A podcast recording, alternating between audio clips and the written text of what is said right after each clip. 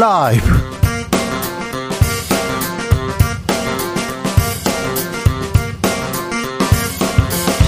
2023년 2월 16일 목요일입니다. 안녕하십니까. 주진우입니다. 검찰이 더불어민주당 이재명 대표에게 구속영장을 청구했습니다. 제1야당 대표에 대한 구속영장 청구 헌정사상 처음인데요. 민주당은 어떤 대응 준비 중일까요? 양분남 법률위원장에게 들어보겠습니다. 결선은 천하람 황교안, 황천길 매치가 될 수도 있겠다. 어제 국민의힘 당대표 후보 토론 있었는데요. 토론은 마친 천하람 후보가 이렇게 얘기했습니다. TV 토론에서 어떤 얘기가 오갔는지 천하람 후보에게 직접 들어봅니다. 러시아의 우크라이나 침공 다음 주면 1년 맞이합니다. 양측 대격돌 임박했다는 소식 전해지고 있는데요. 1년 내내 이어지고 있는 우크라이나 침공 이 전쟁은 과연 어떻게 될까요? 지금은 글로벌 시대에서 짚어보겠습니다. 나비처럼 날아 벌처럼 쏜다. 여기는 주진우 라이브입니다. 오늘도 자중자애 겸손하고 진정성 있게 여러분과 함께 하겠습니다. 직장인들 정신 건강에 무엇이 영향을 미칠까요? 무엇일까요? 음, 70% 가깝게 대다수의 직장인들이요. 정신 건강에 음, 직장 상사가 영향을 미친다 이런 얘기를 합니다. 직장 상사, 부장님, 국장님 뭐 이런 분들, 네. 아, 그분들이요 뭐 월급의 한 30%는 욕 먹는 아, 부하 직원들한테 욕 먹는 값인데, 음. 엄청난 영향력입니다. 이는 배우자가 본인의 정신 건강에 미치는 영향만큼 크다고 합니다. 그러니까 어우 엄청나는군요. 부장님, 국장님. 네. 예상하셨죠? 아, 직장 생활하면서 아 나는 우리 우리 직장 상사 누구 만나서 너무 좋아요. 우리 부장님, 우리 국장님 너무 좋아요. 우리 상무님 너무 사랑해요. 이런 분들 많죠. 아우 그런 분들 많네. 자, 직장 상사 이야기 해 주십시오. 뒷담화도 저한테 하시면 됩니다.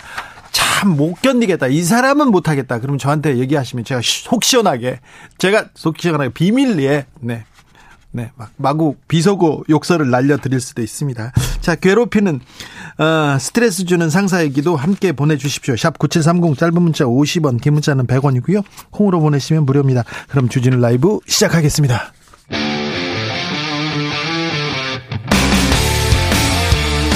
탐사보도 외길 인생 20년. 주 기자가 제일 싫어하는 것은?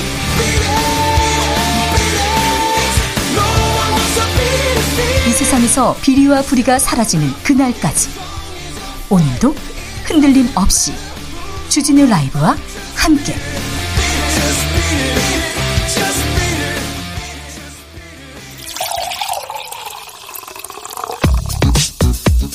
진짜 중요한 뉴스만 쭉 뽑아냈습니다. 주스 정상근 기자 어서 오세요. 안녕하십니까? 네. 제가 제일 싫어하는 건 비리입니다. 그래가지고 비리를 좀 파헤치려고 제가 며칠 아, 심층 취재가 있어서 취재 다녀왔습니다. 나중에 여러분께 공개할 수 있었으면 합니다. 음, 검찰이 더불어민주당 이재명 대표에 대한 구속영장 청구했습니다. 네, 검찰이 오늘 위례 신도시 대장동 개발 특혜와 성남FC 후원금 의혹 등과 관련해 어, 이재명 민주당 대표에 대한 구속영장을 청구했습니다. 어, 배임, 이해충돌방지법, 부패방지법, 제3자 뇌물 등의 혐의가 적용됐는데요.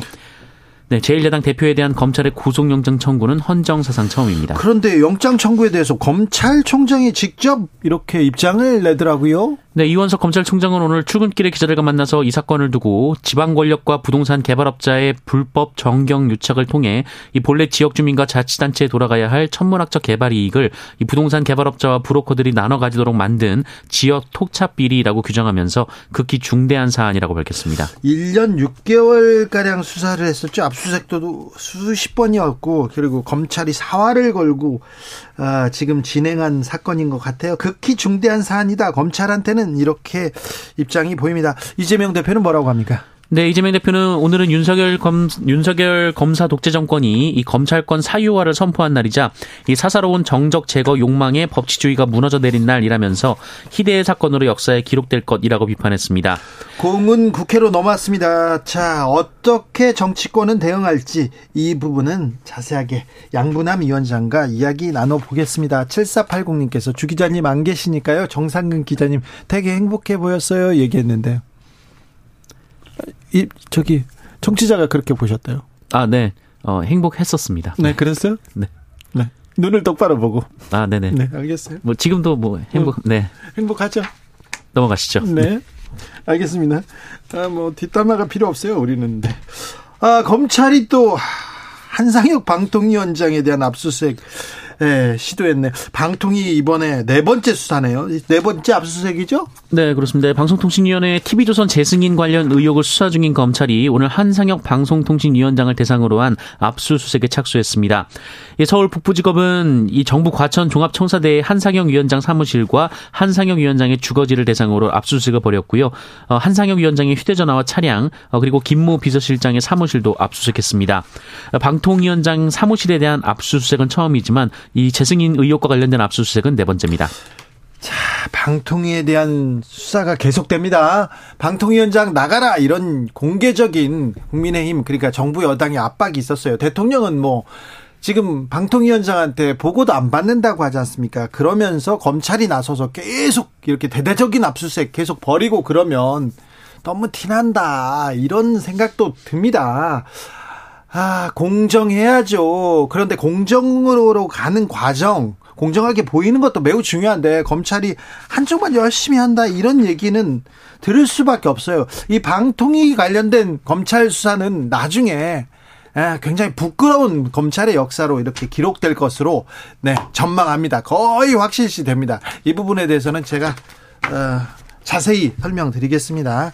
시간을 가지고 얘기 드리겠습니다. 음, TV조선 재승인 관련해서 점수를 바꿨다고 하는데 그렇다고 결과가 바뀌지도 않았고요.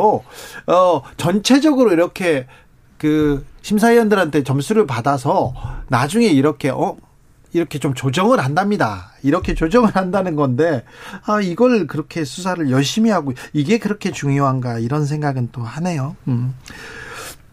최근에 음, 물가 잡는다 이렇게 얘기하는데 은행 그리고 통신사의 과점을 대통령이 꼬집었어요. 대통령실에서 통신사들 압박 강하게, 하고 있습니다. 네, 윤석열 대통령이 이 통신 금융 분야, 분야는 공공재적 성격이 강하다라고 뭐 어제 입장을 밝혔는데요. 그렇죠. 어, 이후 SK텔레콤과 KT는 한 달간 30기가바이트의 데이터를 무상 제공하겠다라고 발표했고요. 예. LG U+도 이 비슷한 내용의 이 제공안을 밝혔습니다. 네, 자 은행 통신사 과점 이렇게 얘기하니까 무서워가지고 지금 벌써 데이터 주겠다 이렇게 했는데 데이터 주는 게 시민들한테 그 무슨 그렇게 큰 중요한 이거 아닌데 아무튼 공공요금 인상을 조절하기 위해서 어, 은행 통신 분야에 정부가 고비를 죄고 있습니다. 어, 미국에서 윤 대통령 국빈으로 방문한다 이런 보도가 나왔네요. 네, 한미 양국이 윤석열 대통령의 국빈 방미 문제를 협의하고 있는 가운데 백악관이 오는 4월 윤석열 대통령의 국빈 만찬을 준비 중이라고 준비 중이라고 블룸버그 통신이 보도했습니다. 네. 국방 백서에 북한이 주적이다 이 표현이 6년 만에 다시 등장했습니다. 네, 국방부가 2022 국방 백서를 발간했는데요. 이 북한 정권과 북한군을 우리의 적으로 규정하는 표현이 부활했습니다. 아, 국방 백서는 북한에 대해 한반도 전역을 공산 전역에 이 공산주의화를 명시하고 우리를 명백한 적으로 규정하였으며 핵을 포기하지 않고 지속적으로 군사적 위협을 가해오고 있다라고 서술했습니다. 네. 북한이 명백한 우리의 적이고 가장 위험 요소라는 거는 다 알고 있는데 아, 남북의 화해와 평, 평화 협력 이런 취지에서 이렇게 사라졌었는데 뭐 다시 올렸습니다. 일본에 대해서는 또 매우 가까운 이런 단어를 썼군요. 네, 이번 국방백서에서는 일본이 가자 각 어, 일본이 가까운 이웃 국가로 표기돼 있습니다. 이 국방백서는 한일 양국은 가치를 공유하며 일본은 공동 이익에 부합하는 미래 협력 관계를 구축해 나가야 할 가까운 이웃 국가라고 표현돼 있습니다. 앞서 노무현 정부도 일본에 대해서 보편적 가치를 공유하는 주요한 이웃 국가라고 기술을 했었는데요. 어, 이후 이 박근혜 정부나 이명박 정부 때는 양국이 이 자유민주주의와 시장 경제의 기본 가치를 공유하고 있다라는 설명만 있었습니다. 이 명박 박근혜 정부에서도 이랬는데 지금 윤석열 정부에 아, 일본 가까이 더 가까이 이 정책은 계속된다 이렇게 보면 될 것 같습니다. 일본한테 계속해서 이렇게 친하게 가깝게 지내자고 이렇게 던지는데 일본의 대응을 보면 왜 우리가 이런 모욕을 당해야지 이런 생각은 합니다. 국민 입장도 좀 고려해 주십시오. 너무 좀 굴욕적이지 않은가 이런 장면도 있습니다. 대통령실의 어떤 인사는 너무 좀 친일적입니다. 지하철 여자 화장실에서 불법 촬영을 한 그런 사람이 있었습니다. 네, 여성 영무원을 따라 지하철역 여자 화장실에 들어가서 불법 촬영을 시도한 40대 남성이 경찰에 붙잡힌 일이 있었습니다. 어, 인천 서부경찰서는 오늘 성폭력 범죄 처벌 등에 관한 특례법상 성적 목적 공공장소 침입 혐의로 40대 남성을 불구속 입건했다고 밝혔습니다. 어, 이 남성은 오늘 새벽 0시 20분쯤 서구 인천 지하철 2호선 마전역에서 어, 영무원을 따라 여자 화장실로 들어갔고 이 피해자가 있던 화장실 옆칸에 들어가 휴대전화로 촬영을 시도했습니다. 불법 촬영. 이거 이거 당연히 불법이죠. 이런 범죄 계속 일어나고 있는데 이런 사람들 엄벌에 처해야 됩니다. 그래서 공공 장소에서는 여성들 조금 안전하다 이렇게 보호받고 있다 이렇게 조금 음, 생각하도록 음, 경찰이 특별히 좀 더 노력해야 될 것 같습니다. 코로나 상황 어떻습니까? 네, 오늘 발표된 코로나19 신규 확진자 수는 12,519명입니다. 어제보다 2,400여 명 적고요. 지난주와 비교하면 2,100여 명 정도 적습니다. 위중증 환자는 217명으로 200명대 초반까지 내려왔고요. 사망자는 22명이 나왔습니다. 네. 아, 아니 잡혀간 줄 알고 실종 신고할 뻔했어요. 무슨 일 난 줄 알았어요. 이렇게 잡혀갔냐는 문자가 너무 많이 오고 있는데, 네 괜찮습니다. 네 괜찮아요. 저한테 구속영장 뭐 사전 구속영장 청구하고 그래도 저는 다 네. 괜찮았어요. 아무데도 잡혀가지 않고요. 다 무죄를 받았다는 것도 다시 말씀드립니다. 정상근 기자 함께했습니다. 감사합니다. 고맙습니다. 직장 상사 때문에 스트레스 너무 심해요. 이런 분들 많네요. 어, 김복경님 사사건건 업무 지도랍시고 관심 가지는 과장님 어 좀 얘기합니다. 3378님 팀장님 제발 마감 날도 남았는데 일 좀좀 좀 쪼지 좀 마세요. 빨리 하라고 너무 보채입니다. 아주 미칩니다. 우리도 좀 삽시다. 본인은 하는 일도 없으면서 그러게요. 아, 좀 인격적으로 그리고 실력을 보여주면서 이렇게 아, 부하들 그리고 후배들을 이렇게 따라가게 하는 그런 직장 상사 보기 어렵습니다. 그런 사람 찾기 어렵습니다. 네. 그러니까요. 네. 5053님, 자기가 얘기한 거 까먹어 놓고요. 다음에 딴소리 하는 사람 힘듭니다. 그렇죠. 네. 약속만 지키면 되는데, 하는 대로만 하면 되는데. 그게 어렵습니다. 1844님 직원 감시하려고요. GPS 부착한 이런 상사도 있었습니다. 꼭 방송 부탁드립니다. 이게. 그건 이건 불법입니다. 이거는 범죄 행위입니다. 신고하십시오. 아, 저한테라도 신고하십시오. 정예라님 회사 다닐 때요 남 직원 한 명 잡아서 못 잡아 못 잡아서 안달이면 안달하던 그런 이사님이 있었습니다. 그 남 직원 아휴 미련하다고 초등 수학 문제집 풀어보라고 이렇게 야단치는 일도 있었습니다. 인격 모독인데 이거요. 그 남직원 어느 날 본사로 교육 갔는데요. 어, 본사에서 각 팀마다 그 남직원 일 잘하고 마음에 든다고 그런 얘기 있었어요. 이런 분들이 있었어요. 직장 상사 때문에. 저도 직장 상사 때문에 회사를 옮긴 적이 있었거든요. 옮긴 적이 있었는데 참 인간 같지도 않다 이렇게 생각했는데 좋은 선배도 있는데 이런 분들 얘기 아우 정, 정 선생님 얘기 들으니까 이, 이, 이 상사분은 잘 못됐습니다. 이거 범죄 행위입니다. 이쪽 요즘은 이렇게 하면 갑질하면 큰일 납니다.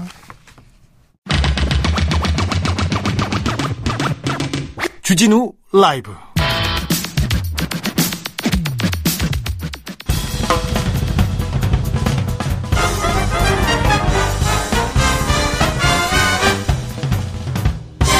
훅 인터뷰 모두를 위한 모두를 향한 모두의 궁금증 훅 인터뷰 검찰이 민주당 이재명 대표에 대한 구속영장 청구했습니다.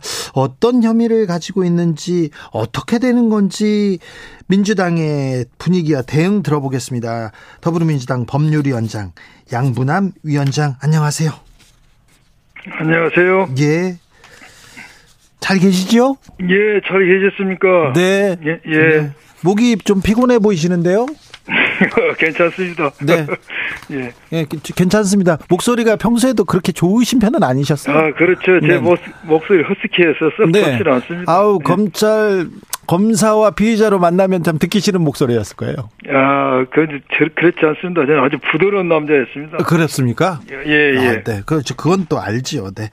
자, 고검장까지 했습니다. 특별수사부도 하고 뭐 큰 수사 예, 많이 예. 하셨는데요. 예, 예. 자, 이재명 대표에 대한 구속영장 어떻게 보셨습니까? 어, 이 영장 청구에 대해서 네. 우리 민주당 측에서 이야기한 것처럼 이거 헌정사에 처음 있는 일이지 않습니까? 네. 그리고 이것도 어떻게 보면 민주주의를 파괴하고 야당을 파괴하는 일입니다. 그런데 어 제가 한 30년간 몸담았던 우리 검찰 후배들이 네. 이일 앞장서서 하고 있는 점이 네. 매우 안타깝고 음, 예처롭게 생각이 듭니다. 아마 이 일을 통해서 우리 국민들이 검찰 제도에 대해서 많은 생각을 해볼 수 있는 그런 계기가 될 것 같고 어쩌면 우리 검찰 역사의 오점이 되지 않을까. 또 수사한 검사들도 나중에 이걸 또 후회할 날도 있지 않을까 하는 그런 생각이 착잡한 여러 가지 생각이 교착을 합니다. 수사 검사가 후회할 날들이 올 것이다. 여기까지 얘기하는데 그런데요. 음, 예, 예. 혐의는 조금 이따가 살펴볼 텐데 예, 야당 대표잖아요. 예, 도주할 우려가 있다. 증거 인멸을 우려가 있다. 이렇게 영장을 청구했다. 이런 얘기 나왔는데 도주할 예. 우려 어떻게 보십니까? 제가 볼 때는 결론적으로 이야기하면 검찰의 이런 입장은 아전 인수식 해서 경강 부의식 해서라는 생각이 듭니다. 구속영장을 우리가 청구하기 위해서는 요건이 있습니다. 예. 어, 범죄 사실이 소명이 돼야 되고 예. 그보다 더 중요한 게 도주 및 증거 우려가 있어야 돼요. 예. 도주 및 증거 우려를 판단함에 있어서는 뭐 사안이 중대하다든지 재판의 위험성이 있다든지 여보세요? 네. 예, 잘 들립니까? 잘 들립니다. 괜찮습니다. 어, 이런 걸 이제 판단하는데 예. 이번에 검찰은 배임의 액수를 많이 늘렸어요. 예. 그래서 사안이 중대하다. 네. 그래서 도주 및 증거 의무 우려했다고 보고 있는데 먼저 도주를 우려가 있는지 한번 봅시다. 제1야당의 대표가 예. 어, 대표께서 말씀하신 것처럼 국민을 떠나서 어디로 도망가겠습니까? 두 번째 도망가려 할지라도 예. 이 이재명 대표 모든 일거수일투족 가족의 일까지도 생중계되듯이 방송이 돼- 언론에 노출이 되는데 어떻게 해서 도주할 수가 있죠?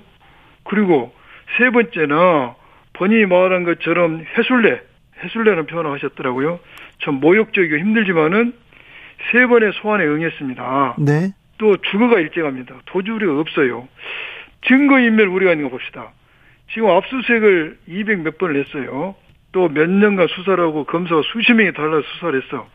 그래서 검찰 내에서도 그러고 여당의 유력 인사들도 증거가 혐의를 인정할 증거가 차고도 넘친다고 이야기를 했어요. 네. 그런데 뭘 또 인멸할 증거가 남아 있는 건지 예. 그게 의심스럽고 예. 모든 서류도 압수됐고 예. 관련자도 다 수사가 끝나서 교도소에 있는데 증거 인물이 전혀 없다. 이것은 그야말로 영장 청구 요건이 안 되니까 네. 그걸 해보려고 하는 아재 인수식 해석 아닌가 이런 생각이 듭니다. 자, 혐의에 대해서 조금 짚어보겠습니다. 예, 예. 어, 이해충돌 방지법 위반죄 적용된다. 어, 위례 그리고 예. 대장동 개발 의혹에 대해서는 어떻게 보십니까? 이게요. 네. 배임과 이해충돌 방지법으로 이제 이 영장이 청구됐는데 이게 제명 그런데 내용은 이래요. 직무상 알게 된 비밀을 예. 이 업자들에게 알려줘서 예. 이 사람들이 선정되게 했는가 네.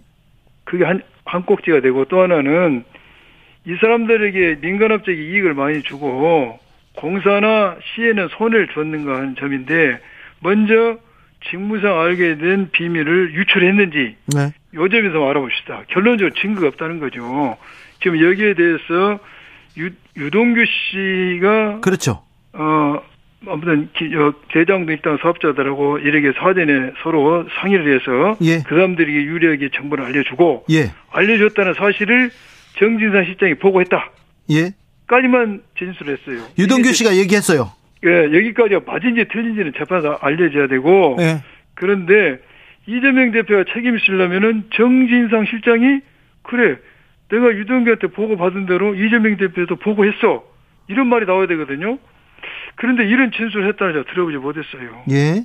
이거 이런 진술이 나서 어, 대서 특별히 시키신다 언론에서 네. 예. 그래서 여기 이 부분에 대해서 결정이 진 것 같고 또 하나 검찰은 이재명 대표가 시장으로서 다이 유리 신도시라든지 대장동 개발에 대해서 다 이렇게 결제를 했지 않냐. 예. 결제했으니까 다 알고 있을 거 아니냐. 이렇게 유추 해석을 하고 있는데 굉장히 위험한 해석이죠. 지자체 장이 자기가 결제하고 있는 서류 내용이 이렇게 관련자들끼리 담합을 하고 관련자들끼리 알게 된 비밀을 서로 알려줘가지고 올라온 결제 내용이라고 다 안다? 그건 무리한 해석이죠.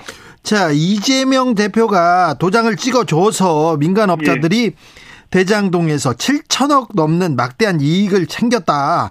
예, 이 예. 챙길 수 있도록 도와줬다 하면서 검찰이 구속영장을 청구했는데 예, 예. 이 부분은 어떻게 보십니까? 여기요 근본적 이야기하면은 네. 계산법이 계산법이 많이 틀립니다. 계산이요? 생각 계산법이 예. 이게 이득이 이 사업은 택지 사업입니다. 택지 사업. 택지 개발 사업이에요. 땅을 택지를 만들어서 파는 사업인데 이 사업으로 인해서 어 성남시가 얻은 이익은 확정 이익 1,800 얼마 그 다음에 서판교 터널 공사비 일, 일공당 공원화비 해서 5,503억 네. 이것은 대법원 판결이 인정됐어요. 예. 그리고 업자들은 4천억을 벌었다 해요. 예. 그런데 이 업자들이 다- 필지 다섯 개 필지인가 위에다가 집을 짓죠. 아파트 건축해가지고 이것을 팔았을 때 얻은 돈이 3천 얼마가 돼요. 그래서 토탈 7천 얼마 이득 올렸다 하는데 이 사업은 성남시가 시의회로부터 승인받은 사업은 택지 개발 사업에 한정되는 것이지 아파트 사업까지가 아니에요. 그 계산법이 완전히 틀린 거죠. 네, 계산법이요. 자, 성남 FC 후원금 의혹에 대해선 제3자 뇌물죄가 적용됐습니다. 예, 이것은 인허가 저는 후원금만 이야기하지 않습니다. 광고비인데 예. 광고비를 낸 업체의 광고 계약과 성남시가 그 광고비를 낸 기업의 인허가라든지 토지 용도 변경한 행정행위는 전혀 별개의 것이다. 네. 서로 인과 서로 대가성이 없다. 또 대가성 입증할 증거도 없어요. 저는 이 사건을 보면서 정말로 이 사건 이, 이, 이 검찰이 이재명 대표에서 정적주기 수사를 하고 있다는 걸 알았어요. 이러한 적극적 행정한 사람에 대해서 예. 상은 못준 망정 이거 법률 잣대로 재단한다. 또한 이렇게 적극 행정을 한 지자체 장이 이재명 대표만 있습니까? 왜 이재명 대표만 수사를 합니까? 형평성에 어긋나죠. 그래서 저는 이게 정말 정적 주기 수사다. 네. 그런 결론이 도달되더라고요. 정적 죽이기 수사를 검사들이 하고 있습니까? 그렇죠. 네. 그런 수사 많이 했죠, 지금껏. 저는 한 번도 한 적이 없습니다. 아니요, 검, 저기, 양분함 고검장님 말고 다른 검사들은 좀 많이 했어요. 우리 검찰이 꼭 그렇지 않았습니다. 그런 사람도 있었어요. 예, 예. 네. 저는 오촌 살인 사건 예, 수사를 검- 경찰이 수사를 잘 하지 않았다. 이상하다. 그거 그걸 가지고 구속영장을 청구했어요. 검사들이. 이게 무슨 사건이라고요? 아, 박근혜 오촌 살인 아, 예, 사건인데. 예, 예, 예, 예. 아, 그거 수사를 똑바로 했지 좀 부족했다. 그랬더니 구속영장 청구했어요. 예. 박근혜 정부 때. 참 유감스러운 일이 많죠. 마- 많죠. 검사들이 예, 예. 좀 그렇습니다. 아니 근데 공정한 척은 조금 해야 될 거 아닙니까? 그렇죠. 그러니까 옛날에는 네. 이런 정치적인 수사를 할 때에도 네. 최소한 기계적인 형평을 맞췄죠. 근데 옛날보다 더 합니까? 옛날보다 더한 거지. 기계적 형평조차도 맞추지 않고 네. 옛날은 수사할 때는 언론과 여론을 많이 의식을 했습니다. 예. 네, 언론의 여론이 어쩌면 천심이잖아요. 예. 음? 근데 요즘은 그런 걸 전혀 고려하지 않더라. 아, 그렇습니까? 예, 예. 자, 민주당의 이상민 의원은 영장 실질 심사 받는 게 깔끔하다 이렇게 얘기하는데 어떻게 보십니까? 저는 반대입니다. 반대입니까? 반대고 예. 물론 그런 주장을 할 수도 있는데 어? 불체포 특권을 포기한다 매우 현명치 않습니다. 왜요? 먼저 이러한 불체포 특권을 헌법상 주어진 것은 이러한 수사, 정당하지 못한 수사에 활용이라고 보장된 권리예요. 예. 이것을 활용하지 않을 하등의 이유가 없고 지금 우리가 법원을 100% 믿을 수 있습니까? 엊그제 나온 판결만 보십시오. 예. 지금 불체포 특권을 깔끔하게 포기하는 데는 대전제가 뭡니까? 법원에서 판단을 받아보자. 법원에서 제대로 판, 평가를 해줄 것이다. 네. 그것이 담보돼서 할 수 할수 있는 이야기인데 네. 과연 우리가 사법부를 그대로 믿을 수가 있냐 이것이죠. 아니 그런데 위원장님 예, 법을 법이 이 사회를 지키는 기둥인데 예, 예. 검사도 못 믿고 판사도 못 믿고, 못 믿고 그럼 누구를 믿어야 됩니까?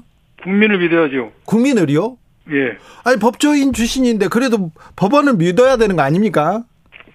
믿을 수가 없지 않습니까? 그저께 나온 판결만 보십시오. 그래서 왜 우리가 리스크를 안고 가냐 이것이지. 법에 주어진 권한을 행사해야죠. 난 굉장히 포기하는 것은 어리석은 거예요. 그래요? 현명치 않아요. 네. 네. 아 법원에서 판결이 나오면 국민들이 다 이렇게 수긍하고 동의하고 끝나야 되는데 갈등이 해소돼야 되는데 법원을 믿을 수 없다. 이거 참 걱정입니다. 법원이 반성하고 그래서 예. 검찰 개혁만 할 일이 아니고 네. 이제는 사법부 개혁을 해야 돼요. 그래요. 예. 네. 사법부 개혁 배심제 해야 되지 않겠습니까? 엊그저께 나온 판결도 배심제 했으면 무죄가 나왔겠습니까? 자, 어, 곽상도 전 의원 얘기하시는 거죠? 50억 퇴직금 음. 그렇죠. 네. 네. 자, 위원장님, 예, 예. 검찰이 왜 그냥 재판에 재판에서 물으면 될 텐데 판단을 받아보면 될 텐데 왜 구속영장을 주, 청구했을까요? 구속이 되면은 네, 많은 사람으로 하여금 네, 유죄의 프레임을 갖게 하죠. 예, 또 판사도 아무리 해도 구속된 사건에 대해서는 다른 판사가 영장까지 발부한 사안이기 때문에 네. 아무래도 그 무게 중심이 네, 중간에 있다고 보기 어렵죠. 유죄 쪽에 기울어져 있죠. 예. 자, 위원장님께서 그 어, 이재명 대표가 소환 다, 당할 때, 소환됐을 때도 그런 얘기 하셨어요. 검찰은 구속영장을 청구할 것이다. 예, 예. 자, 전 검사 출신으로 사안을 보면 이게 그 구속영장을 청구할 만한 사안입니까?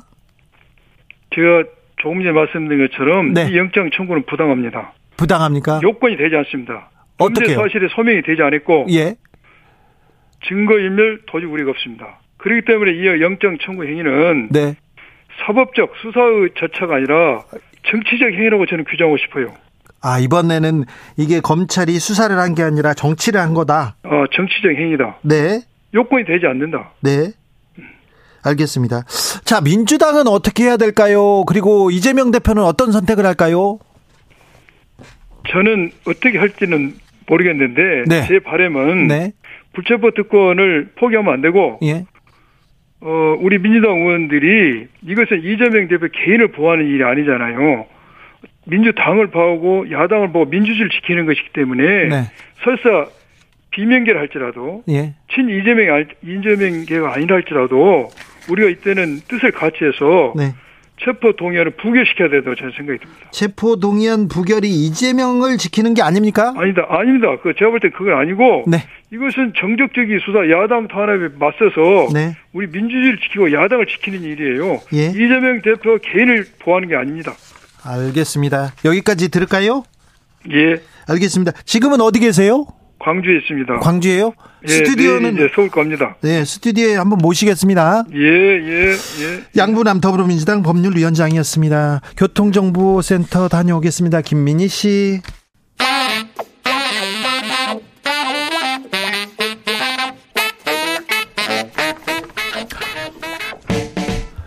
세계는 넓고 이슈는 많다. 우리의 시야를 국제적으로 넓혀 보겠습니다. 국내 뉴스, 국제 이슈 다 덤벼라. 지금은 글로벌 시대. 국제적 토크의 세계로 들어가 봅니다. 군사 외교 안보 전문가 김종대 전 의원. 안녕하십니까. 세계적인 평론 스케일 임상훈 인문, 인문결 연구소장 어서 오세요. 안녕하십니까. 네. 이천공씨 CCTV가 어, 사라졌답니다. 그런 줄 제가 그런다고 했잖아요. 국방부에서 증거가 안 나올 거라고. 예. 그것이 사라졌다는 그 소식이 월요일 날 예? 경찰청 기자간담회에서 처음 나왔고 예. 이후에 이제 언론 뉴스가 일제히 보도되자 네. 당사자인 천공이 즉각 입장을 낸 것 같아요. 그럼 바로 얘기를 했더라고요. 예, 오늘 아마 방영되는 걸로 돼 있는데 네. 한 매체에서 어 저기 국회 출석해서 증언하겠다. 국회 나온다고요? 없다. 네. 그런데 이것도 국회에서 출석이 무산됐잖아요. 예, 안, 그, 그, 어, 그러니까 그걸 보고. 출석하겠다. 예.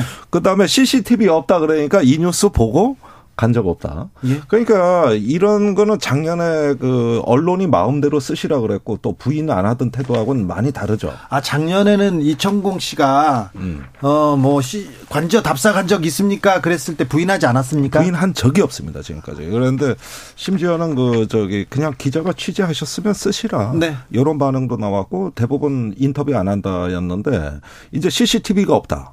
출입기랍도 없는 것 같다. 이래 되니까 이제는 부인하고 나선 거죠. 부인하, 어, 그럼 김종대 전 의원 좀, 좀 불리해지는 거가 아닙니까? 아니 저는 그러진 않아요. 그러니까 이렇게 뭔가 하고 저기 본인이 유리한 어떤 팩트가 나오면 그때 가서 네. 강하게 나온다는 거는 일관성이 없잖아요.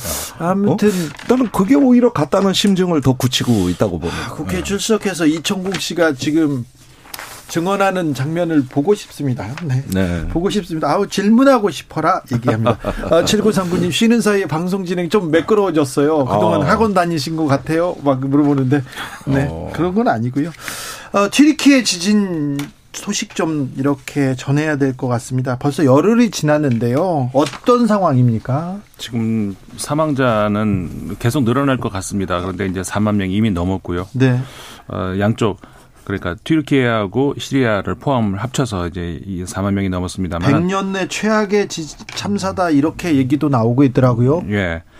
그 일단 그 국제 사회 지원 문제 그다음에 이제 생존자를 얼마나 더 찾을 수 있을까 이게 남은 이슈로 보여지는데 네.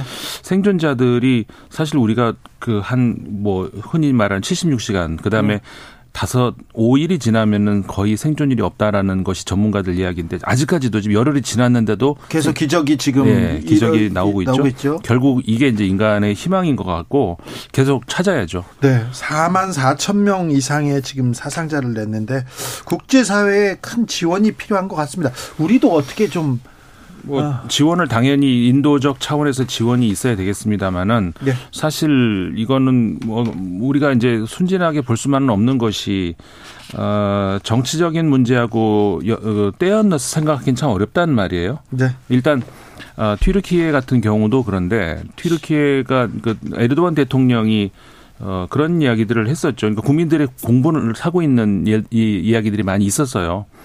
어, 그러니까는 이제 그 이런 그 어, 참혹한 현실을 덮고 좀 미래로 나가자는 취- 취지의 발언을 했는데 그거는 지금 현재 그 벌어지고 있는 일 이게 수습이 안 된 상태에서 대통령이 할 말은 아닌 것 같은데 참사를 정치에 좀 이용하는 것 같아 네. 보입니다. 5월 14일 원래 대선이 예정돼 있죠. 근데 예. 지금 상태로는 야권 후보가 정해지질 않았어요. 그런데 예.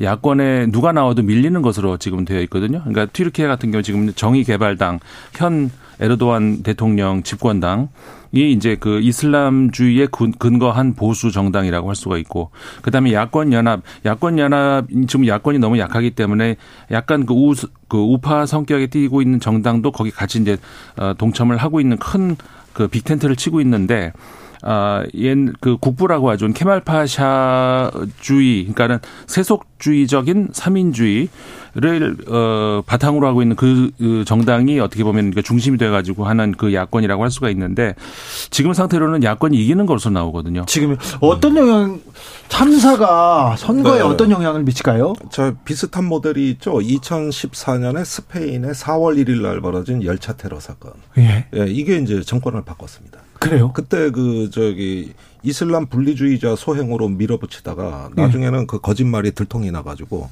국민당 정부가 무너집니다.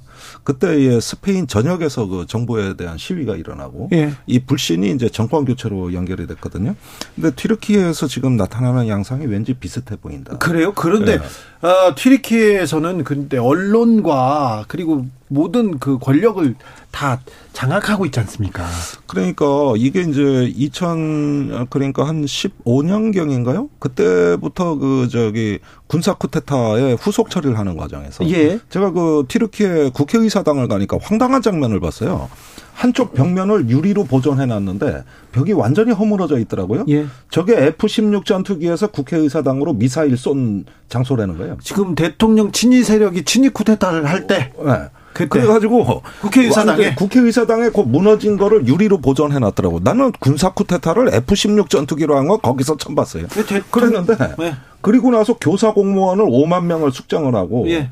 그다음에 헌법 개정안을 발표하고 우리 국회에도 사절단이 왔어요. 왜 우리가 이렇게 숙정할 수밖에 없는가? 쿠데타 세력 척결이라는 거예요.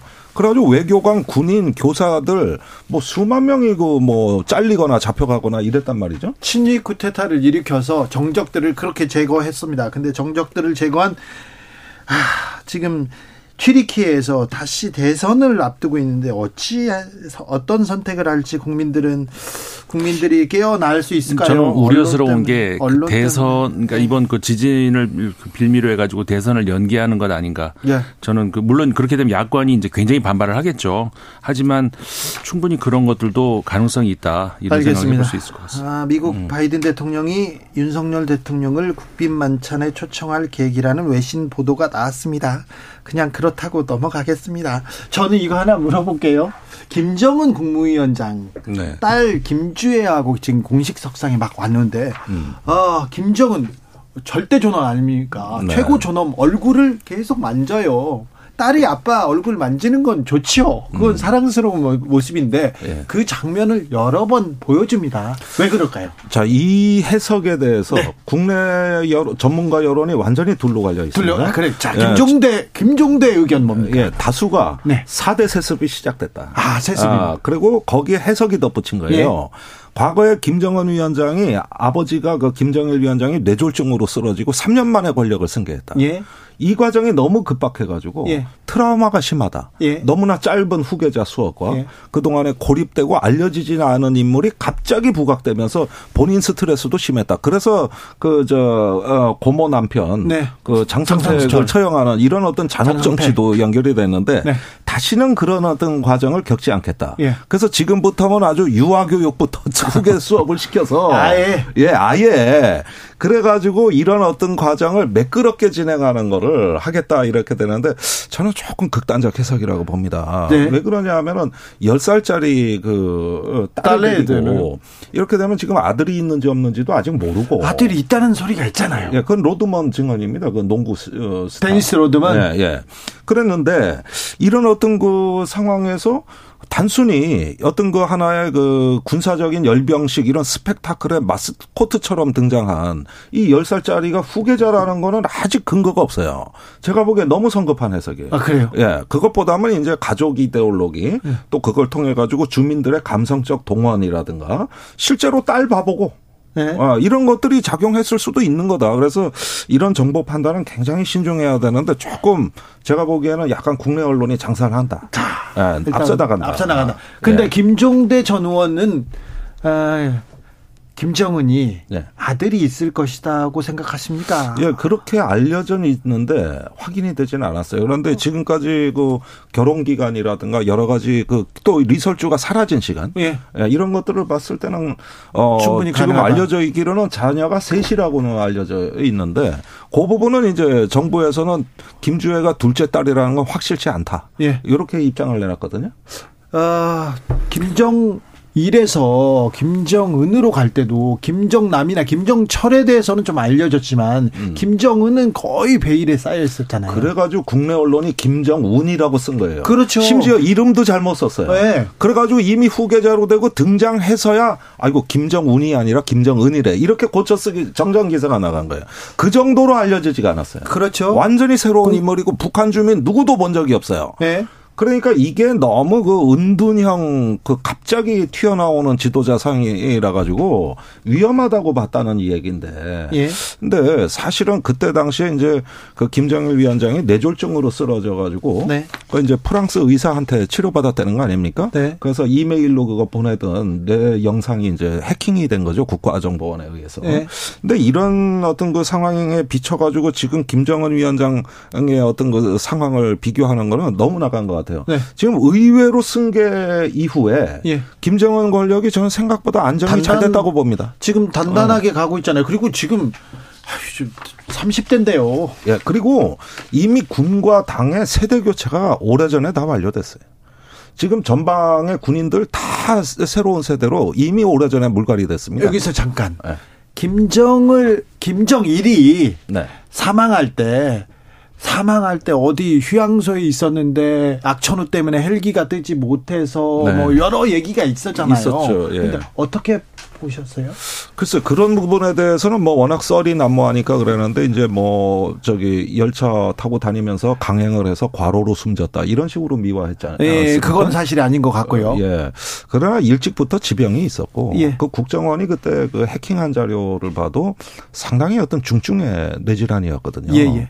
그런 점에서 보면은 일단은 그때가 또 상당히 그 남북 관계가 어려웠고 예. 천안함 연평도 사건을 겪은 지 얼마 안 됐을 때입니다. 네. 그러니까 그때도 죽기 직전까지도 그 김정일 위원장이 이제 서해 그 군부대로 시찰하고 예. 또 거기에 아들이 이제 김정은이 동행하는 이런 일이 굉장히 많이 벌어집니다. 그래서 그게 2010년 상황이에요. 예. 그러니까 이런 것들을 봤을 때는 어 북한의 후계 고도가 급격히 이루어진 건 사실입니다만은 이건 생물학적 한계다. 예. 예. 우크라이나 전쟁 발발 1년 맞이합니다. 1년 벌써 다음 주면 24일로 꼭 1년이 되는데요. 어떻게 되는 겁니까? 어, 말씀하신 것처럼 이제 1년이 됐죠. 어, 그, 이 방송에서도 여러 번 말씀을 드렸습니다만은 겨울철 들어서 약간 소강 상태에 있었고 예. 결국 이제 봄철 들어서 본격적으로 그 보병전이 예, 시작될 것이다. 근데 지금 슬슬 어, 동부 전선, 그러니까 우크라이나 입장에서 동쪽이죠. 어, 동부 전선에서 그 러시아의 어, 보병 그 전력 보강이 이루어지고 있는 것 같아요. 예. 일부에 따른 그 러- 우크라이나는 부정하고 있지만 어, 러시아가 빼앗겼던 지역을 다시 점- 점령하는 그런 가능성도 좀 보여지는 것 같고. 근데 이제 그 며칠 전, 어, 15일이었던가요? 며칠 전에 그 브뤼셀에서 나토 국방장관 회의가 있었는데 전체적으로 그 국방장관, 나토 국방장관 회의에서는 어, 우크라이나에 좀 더 장기적인 그 체계적인 지원을 하겠다는 그런 식으로 이제 결론이 나온 것 같은데 그러니까는 우크라 저 러시아를 상대로 어, 해볼 만한 싸움이 된 거라고 나토에서는 확신을 하고 있는 것 같아요. 근데 다만 이번 이제 봄철에 어떻게 그러니까 구- 그 러시아가 대대적인 공세로 나올 것 같은데 그때 봄철이 어떻게 보면은 이번 그 전쟁의 어떻게 보면은 어 결정적인 될. 분수령이 될 수 있다라고 지금 나토에서 파악을 하고 있고 예. 근데 그런 차원에서 그 지금 뭐 지금 가장 이슈가 되는 것이 그 우크라이나에선 전투기 좀 제발 좀 달라고 어뭐 프랑스, 영국 뭐 돌아다니면서 다 얘기를 하고 있는데 전투기가 그냥 한 대 준다고 되는 게 아니잖아요. 예. 그럼 거기에 딸린 그런 그, 그 관리를 해야 되는 그런 요원들까지 수십 명이 들어가는 이 사람들을 언제 교육을 시킬 것이며 이런 것 조종사 교육은 얼마나 걸릴 건데? 그렇죠. 조종 당장 조종사 교육부터 시작을 해가지고 그 비행기에 딸린 모든 이 관리를 필요한 그 요원들을 언제 교육을 다 시킬 것이며 이게 굉장히 부담스러운 그 서, 서방 국가들 입장에서는 부담스러운 그런 대목인데 어 그러니까 아까 말씀드린 것처럼 이번 그 나토 국방장관 회의에서 나온 결과를 보면은 결국은 그런 쪽으로도 갈 수도 있을 것 같다는 그러니까 좀 더 이제 장기적인 지원을 하겠다는 그런 방향으로 가는 것 같아요. 근데요. 이 부분이 있습니다. 이제 어떤 근원적인 문제가 두드러지는데 러시아는 외부 지원 없이 자기의 힘으로 싸우는 거고 예. 우크라이나는 자국에 생산하는 무기가 없어요. 예. 다 서방의 지원이에요. 예. 이 차이의 한계가 조금 조금씩 드러나고 있다고요. 그러니까 서방의 지원이 충분치 않거나 약화되면 우크라이나는 바로 치명적인 영향을 받고 있습니다. 최근에 그 BBC를 비롯한 서방 언론에서 나오는 뉴스를 보면은 어 동부 돈바스 지역에서 요즘 우크라이나 군이 다소 저, 저 고전하는 이런 양상이 벌어지는 현지 취재를 보면 전부 탄약 부족이에요. 예. 탄약 좀 어, 달라 계속 호소하고 부속품. 부족이에요. 네. 그러니까 이런 부분에서 충분한 지원이 지속적으로 보장되지 않으면 우크라이나 정부군은 무너지는 데 예. 반면에 러시아는 방위산업체 군수공장이 풀가동되고 있다는 겁니다. 그러면 작년 4월로 거슬러 가면 로이드 오스틴 국방장관이 그때 뭐라 그랬죠? 미국 국방장관이 네. 이번 전쟁의 목표는 러시아를 약화시키는 거다. 예. 이제 저 경제적인 능력이 전쟁 수행할 정도를 못 버티게 예. 러시아가 감당 못하게 해가지고 한 방울 한 방울 피를 짜내듯이 빈혈에 쓰러지는 게 전쟁 목표라 그랬는데 지금에 와서 보니까 의외로 버틴다는 겁니다. 러시아가. 예. 그래서 지금은 한때 러시아가 점령했던 것을 우크라이나가 탈환하니까 그 탈환한 지역을 겨울 공세를 통해서 다시 러시아가 재탈환하는 이런 전투 양상으로 가고 있는 거거든요. 그럴 때 이제 우크라이나가 느끼는 불안감은 뭐냐면은 언제까지 서방이 우리를 지켜줄 것인가. 예. 언제까지 이 모든 어떤 그 장비와 탄약 부족 문제를 해결해 줄 것인가 이겁니다. 그런데 최근에 독일하고 미국 전차를 보내기로 약속하고 독일이 2개 대대 전차를 보내준다고 해놓고 그 발표한 지 얼마 안 다 지금 어렵다는 거예요. 그래요? 말 네. 바꿨어요? 너무 많다는 거야 또. 준다고 해놓고. 예, 그래가지고 영끌같이 그 남아있는 전차를 그 최신형 레오퍼드 전차입니다. A6 버전이에요. 그런데 본이 없으니까 구형 A4는 어떠냐. 이렇게 지금 얘기가 되니까 요런 것들이 굉장히 우크라이나로서는 불안한 거예요. 약속한 전차가 과연 올까? 예. 그 다음에 전투기가 필요한 이유는 러시아군의 병참선을 공격하기 위함입니다. 네. 러시아군의 후방을 타격해야 전선이 유리해지거든요. 근데 전투기는 또 안 온다는 거고. 이런 면에서 그 저는 희망은 물론 어 지금 뭐 어차피 러시아를 이제 패퇴시키는 그 목표는 갖고 있습니다만은 제가 보기엔 다소 불안하다. 여러 가지 병참이라든가 군수 지원에 조금 러시아도 어려, 어, 우크라이나도 어려움을 겪는 것 같다. 전쟁을 빨리 그 멈추게 할 수 있는 좀 평화적인 해법이 나와야 될 텐데. 현재로서는 해법이 참 어려운 것 같아요. 그러니까 여러 가지 제안, 대안을 이제 제시를 했는데 예를 들어서 우크라이나를 분단시키자는 그런 얘기까지도 돈바스 나오거든요. 지역을 러시아에 네, 주고 주고 주고 이게 휴전하자. 한, 정전- 이야기까지 나왔어요. 나왔는데 예. 나왔는데 우크라이나에서 노했죠. 우크라이나도 현재로서는 그 반대하고 러시아도 반대하고 있고 그러니까 협상의 여지는 여지까지 그러니까 양쪽이 그 바라는 것이 너무 차이가 너무 커요. 그렇기 네. 때문에 지금으로서는 협상할 준비가 전혀 안 돼 있는 것 같은데 휴전하고 휴전하고 또 이렇게 뭐라도 좀 아, 협상으로 이렇게 마무리하는 그런 방법을 모색해야 되지 않나 이런 생각합니다. 중국 경제 조금 물어볼게요. 코로나로 걱정했잖아요. 중국이 위드 코로나로 가는데 이거 보건 받쳐주지 못한다. 아, 중국에서 코로나가 창궐하면 세계 영- 경제에 영향을 미친다 걱정했는데 근데 생각보다는 부작용이 크지는 않는 것 같습니다. 예, 근데 현재로서는 그런 것 같아요. 근데 그 사실 그 전에도 어 제로 코로나를 유지한다고 할 때도 어 우리가 그 겉에서 볼 때는 네. 그런 것들이 유지가 되고 있 나라고 했지만 뚜껑을 열어보니까 아니었잖아요. 중국의 통계는 믿을 수가 없기 때문에 일단 그렇죠. 네. 어, 그렇기 때문에 이제 고무줄 같은 그런 통계. 그러니까 일단은 지난해 위드 코로나로 간다라고 한 이후에 사망자 발표도 있었습니다만은 뭐 8만인가 뭐 이렇게 중국에서는 발표를 했죠. 네, 8만 명이었죠. 그런데 8만 명대. 그게 과연 믿을만 하냐 이거죠. 뉴욕 타임즈에서는 100만 명 그렇죠. 수준이라고 100만까지도 얘기해요. 뭐 어디서는 170만까지도 얘기를 하는 언론이 있던데 그런데 중국의 100만 명 그- 그렇게 많은 숫자 아니잖아요. 8만이나 100만이 비슷하다는 아니요. 얘기가 저기 저기 코로나 사망자가 지금 8만 명대인데 100만 명까지도 안 간 것 같고 음. 그 중국 당국에서 8만 명이라고 얘기하라고 아, 있는데 무조건 8만 명은 아닙니다. 아니죠. 예, 그건 비현실적이에요. 그래도 근데 예. 사망자가 넘쳐난다. 중국 경제가 뭐 그냥 멈췄다 이런 얘기는 안 나오잖아요. 아니 그런 얘기는 없고 이제 사실. 억지로라도 경기는 부양이 되고 있는데 네. 실제 사망자가 심각하다는 건 도처에서 확인이 되고 있어요.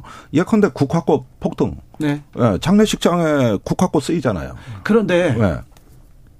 중국 경제가 마비될 거라고 생각했는데 음. 어느 정도 가요. 그래서 경제 성장률 높아질 거다. 중국 경제 괜찮다. 생각보다는 괜찮다. 이 얘기는 계속 음. 그러니까 나와요. 코로나를 안고 가겠다. 네. 제로 코로나 정책이 아니라 위드 코로나 가겠다고 하면 되는 겁니다. 그리고 그다음에 기저 효과라는 게 있습니다. 예. 작년에 워낙 위축됐기 때문에 네. 조금만 풀어줘도 성장 효과는 바로 나타나다는 거예요. 네. 워낙 그동안에 그 통제를 했으니 약간 풀리는데 그런 거 없겠습니까? 음. 관광객도 어, 자기 다 풀어놓으면 엄청나게 올 거예요. 예. 그러니까 이런 상황에서 기저 효과의 어떤 성장의 기대치가 있는 것이고 또 이런 걸 통해 가지고 내수 진작이 다시 이루어진다면은 지금 내수가 위축돼서 문제인데 예. 이런 부분이 이제 회복의 에, 길로 간다는 거는 좀 분명한 사실로 보는 거죠. 네. 그런데 문제는 이런 과정에서 이제 조금 더 투명하고 그다음에 어떤 그 조금 더 어떤 그 개방적인 이런 어떤 그 열린 자세로 이 중국 정부가 임해야 되는데 이런 걸 그냥 거기까지 원하기는 처리하고 예. 거기까지 바라는 건 또 6% 성장률 뭐 얘기가 나오는데 네. 사실 아까 우리 그 코로나 사망자 통계도 믿을만 한가라는 말씀을 드렸습니다만 지금까지 중국의 성장률 자체도 중국에서 어, 발표한 그 자료들이 전부 다 그 저 네. 다른 IMF라든가 세계 은행이라든가라는 데서 이제 발표한 그런 자료들하고 차이가 항상 있었단 말이에요. 네. 그러니까 이번에도 성장률 뭐 괜찮네라고 이야기가 나옵니다만 과연 네. 그것도 믿을만 한가 그것도 의심스럽죠. 믿을만 하지는 못하 않더라도 성장률이 중국 성장률이 높은 거는 우리 경제에 또 긍정적인 영향을 미칠 수 있으니까 아, 좀. 바라는 거죠. 네. 네. 사실은 뭐 이 중국 경제에 대해 가지고 우리가 벌써 직격탄을 맞아왔어요. 예, 예. 근데 중국 경제가 다시 성장한다 그럴 때 그 훈풍을 한국 경제가 누릴 수 있느냐가 지금 문제입니다. 그렇죠. 요즘 주- 이상하게 한중 관계에 좀 안 좋은 신호들이 많이 왔단 말이에요. 예, 예. 그런 것들 잘 살펴야겠어요. 단기 비자 발급도 재개됐고 중국 과 한국의 또 교육도 좀 늘어났으면 합니다. 그리고 또 미국 미국만 하지 말고 중국에 대한 대처 어, 여기에 대한 외교적 해법 여기에도 좀 하, 좀 공을 들여야 되는데 아, 각별히 중국은 좀 관리해야 돼요. 그럼요. 예, 중요한 조금 우리가 놓치고 있는 게 많아요. 김종대 임상훈 두 분 감사합니다. 고맙습니다. 고맙습니다. 많이 배웠습니다. 오늘도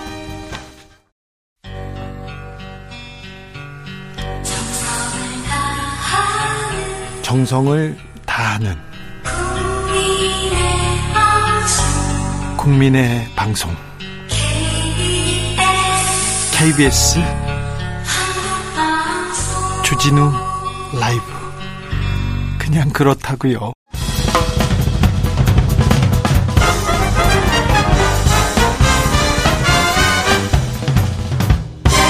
훅 인터뷰. 훅 인터뷰 이어가겠습니다. 국민의힘 대표 경선, 대통령의 당무 개입 논란, 당정 일체론 나오다가 최근에는 대통령 명예 당대표 추대설까지 나왔는데요. 어, 당대표 선거 어디로 흘러가는지 어제 첫 TV 토론을 마쳤는데 국민의힘 천하람 대표 후보 만나보겠습니다. 안녕하세요.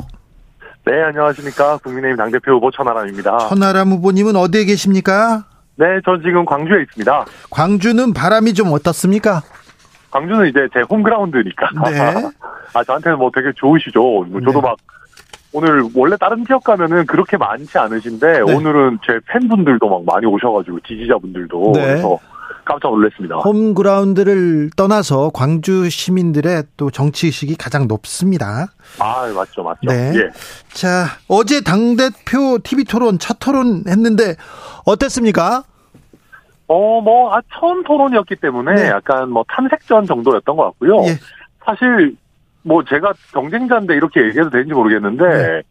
황교안 대표님이 제일 잘하시더라고요. 황교안만. 보여요. 황교안의 내공 봤다 이런 사람들이 있더라고요. 어, 저도 그래서 네. 어 그래서 제가 이제 끝나고 나오면서 네. 아유 황 후보님 토론 잘하셨다고 네. 그랬더니 황 후보님이 웃으시면서 어 허허 뭐 부정선거 이렇게. 토론해도 만만치 않을 겁니다. 뭐 이렇게 네네. 하시더라고요. 네, 강력한 중저음.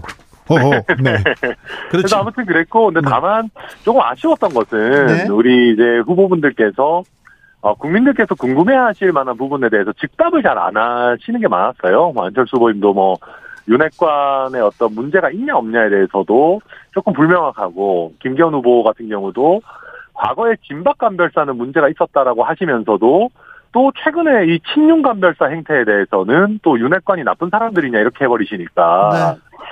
어, 뭐, 모르겠습니다. 뭐, 저로서는 음. 제가 너무 순진한 건지 몰라도 좀 납득하기가 어려웠습니다. 지금 국민의힘 당대표 경선에서 전혀 국민들을 위한 비전, 뭐 정책 대결 이런 거 안 나왔어요. 이제 앞으로는 좀 해주세요. 아, 이거 그래야 되는데요. 이게 이제, 이게 그런 겁니다. 우리가 공부를 할 때도 보면은 네. 뭔가 기본기가 있고 그 다음에 이제 응용 이런 걸 풀지 않습니까? 그래야죠. 근데 지금 당이 제가 봤을 때는 기본기가 흔들리고 있거든요. 예. 그러니까 뭐 지금 윤핵관의 막 전행, 뭐 나경원 뭐 전 의원한테 대해서 연판장 돌리고 이런 게 이제 기본 자체가 안 되고 이제 과거의 구태 개파 정치로 돌아가려고 하다 보니까 네. 이거를 좀 어느 정도 바로잡아야지 당내 다양한 목소리도 나오고 소신과 능력 있게 의정 활동도 하고 해야지 뭐, 뭐 여러 가지 정말 국민의 민생이나 비전이나 이런 것도 얘기가 나오는 건데 네. 제가 안타까운 게 그런 겁니다. 그러니까 당의 가장 근본적인 문제점에 대해서도 우리가 얘기를 하지 못한다면은 네. 어떻게 그 이상이 되는 응용 문제들, 우리 삶의 다양한 문제들을 풀어나갈 수 있겠는가. 뭐 그런 점에서 저는 답답함을 호소하고 그 대안이 제가 돼야 되겠다 말씀드리는 겁니다. 알겠습니다. 어, 바이든 날리면 이 그 질문 하셨어요? 어, 일단 너무 전력이 노출된 것도 있고요, 전략이. 예. 그리고 안철수 후보께서 좀 너무 힘들어 보이셔가지고. 예. 아, 그것까지 물어보면 안 되겠다 싶은 생각이 솔직히 들었습니다. 그래요? 예. 알겠습니다. 자, 대통령 명예 당 대표 가능하다 이런 얘기도 나왔는데 어찌 보십니까? 어, 이거는요, 직함을 하나 더 추가로 들여가지고 될 문제가 아닙니다. 예. 그러니까, 만약에요, 한번 생각해 보시면은 대통령이 당을 가장 잘 컨트롤하는 방법이 뭐겠습니까? 지지율 높은 겁니다. 네. 정치는 지지율이 사실 거의 모든 것이거든요. 네. 그러면 대통령의 지지율이 높고 우리 국민들이 대통령의 방향성을 신뢰하고 지지한다면은 당에서 아니, 대통령실에서 당은 우리 따라오지 말라라고 해도 따라갈 겁니다. 예. 왜냐하면 그게 선거에도 도움이 되고 우리 당의 지지율에 도움이 되기 때문에 서로 서로 대통령 만나가지고 사진 찍으려고 난리 난리 칠 겁니다. 예. 근데 그게 아니라 그런 근본적인 해결책이 아니고 형식적으로 어떤 직위를 만들어가지고 대통령이 당을 어떻게 보면 억지로 끌고 가겠다라고 하면은 정당이라는 건 항상 반발이 생기거든요. 그리고 그게 반발이 생기는 게 어찌 보면 당연한 겁니다.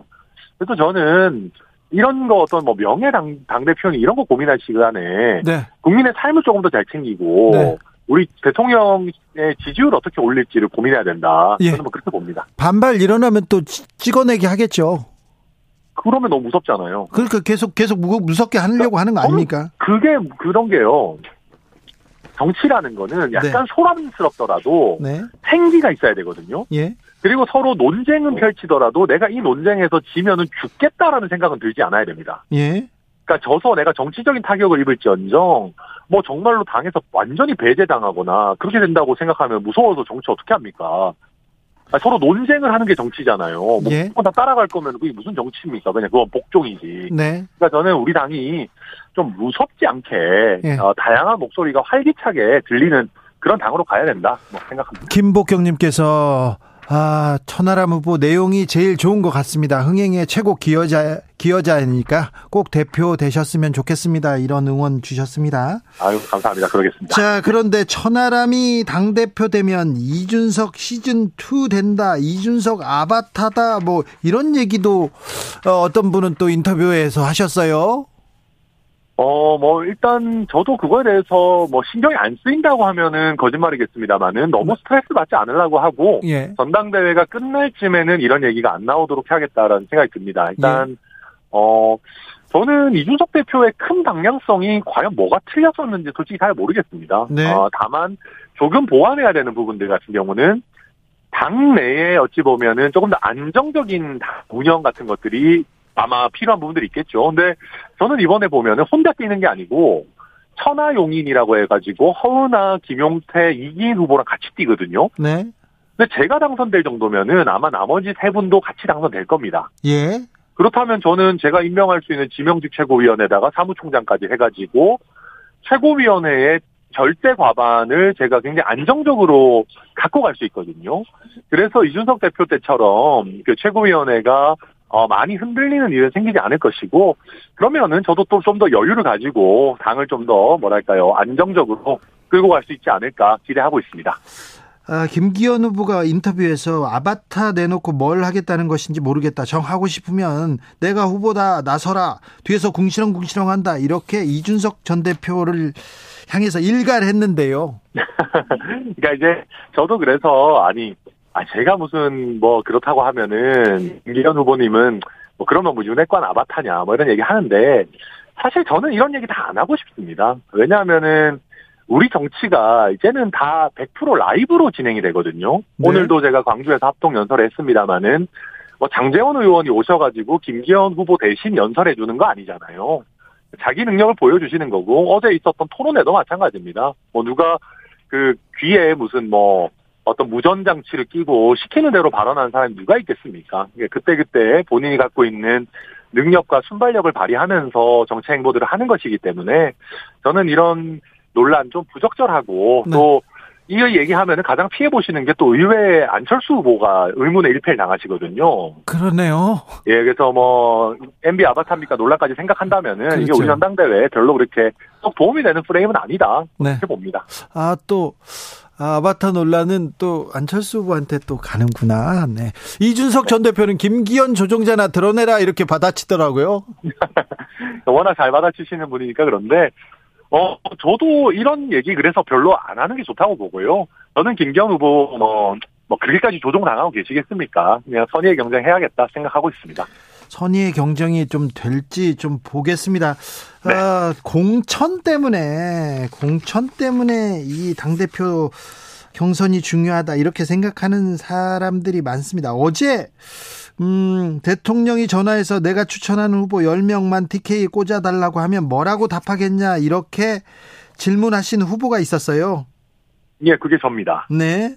어, 자, 다른 분들은 대답을 이렇게 피해 가더라고요. 그런데, 자, 천 후보한테 이렇게 윤석열 대통령이 전화를 하진 않겠죠. 누구 좀 꽂- 꽂아줘. 이렇게. 왜 어머하실 수도 있죠, 뭐. 네. 자, 그렇게 하면 어떻게 하실 있는데. 거예요? 어. 아, 이제 저는 그겁니다. 이게 아, 일단 안 된다고 말씀드릴 것이고요. 네. 그러니까 낙하산호는 어떤 경우에도 안 됩니다. 누구라도 안 되고.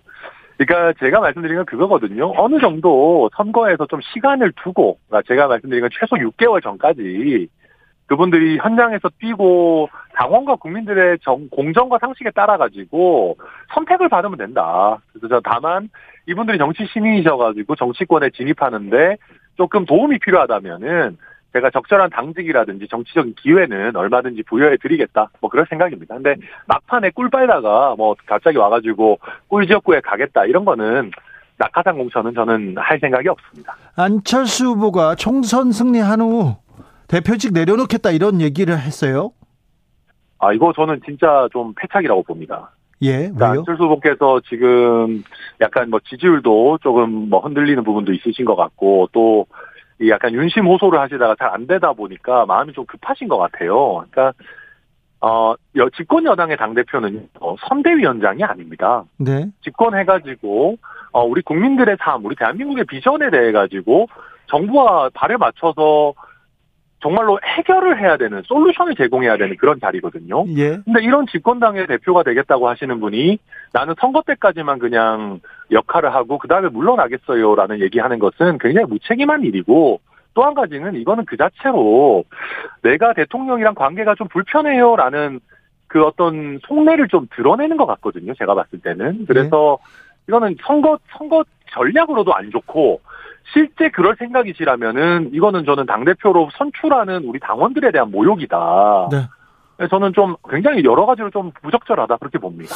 오늘 전당대회 후보들이 다 호남에 가서는 호남 발전을 약속하겠다, 복합 쇼핑몰 유치하겠다 이런 얘기하던데 네. 이게 정부 여당 대표가 복합 쇼핑몰 얘기하는 게 이게 음 뭐 어떻게 봐야 됩니까? 뭐 대선 때도 했던 말씀이니까요. 뭐 근데 이게 그러니까 실제 저희 지역에서는 꽤 큰 의미가 있는 이슈입니다. 그러니까 지금 광주 같은 경우도 사실 100만이 넘는 광역시인데 예. 어 사실은 그 수도권의 뭐 뭐 비슷한 사이즈의 도시에 비하면은 너무 어떻게 보면 인프라라든지 즐길 거리라든지 특히 날씨가 덥거나 너무 춥거나 할 때 자녀들 데리고 갈 만한 곳이 너무 없다라는 평가들이 분명히 있거든요. 예. 그래서 지역민들에게는 뭐 당연히 또 중요한 부분 요즘은 쇼핑이 단순히 쇼핑이 아니라 그 여가이지 않습니까? 문화이기도 하죠. 어, 네. 네, 그래서 아마 언급하신 것 같습니다. 태영호 어, 최고위원 후보는 제주 4.3 관련된 예민한 발언을 했습니다.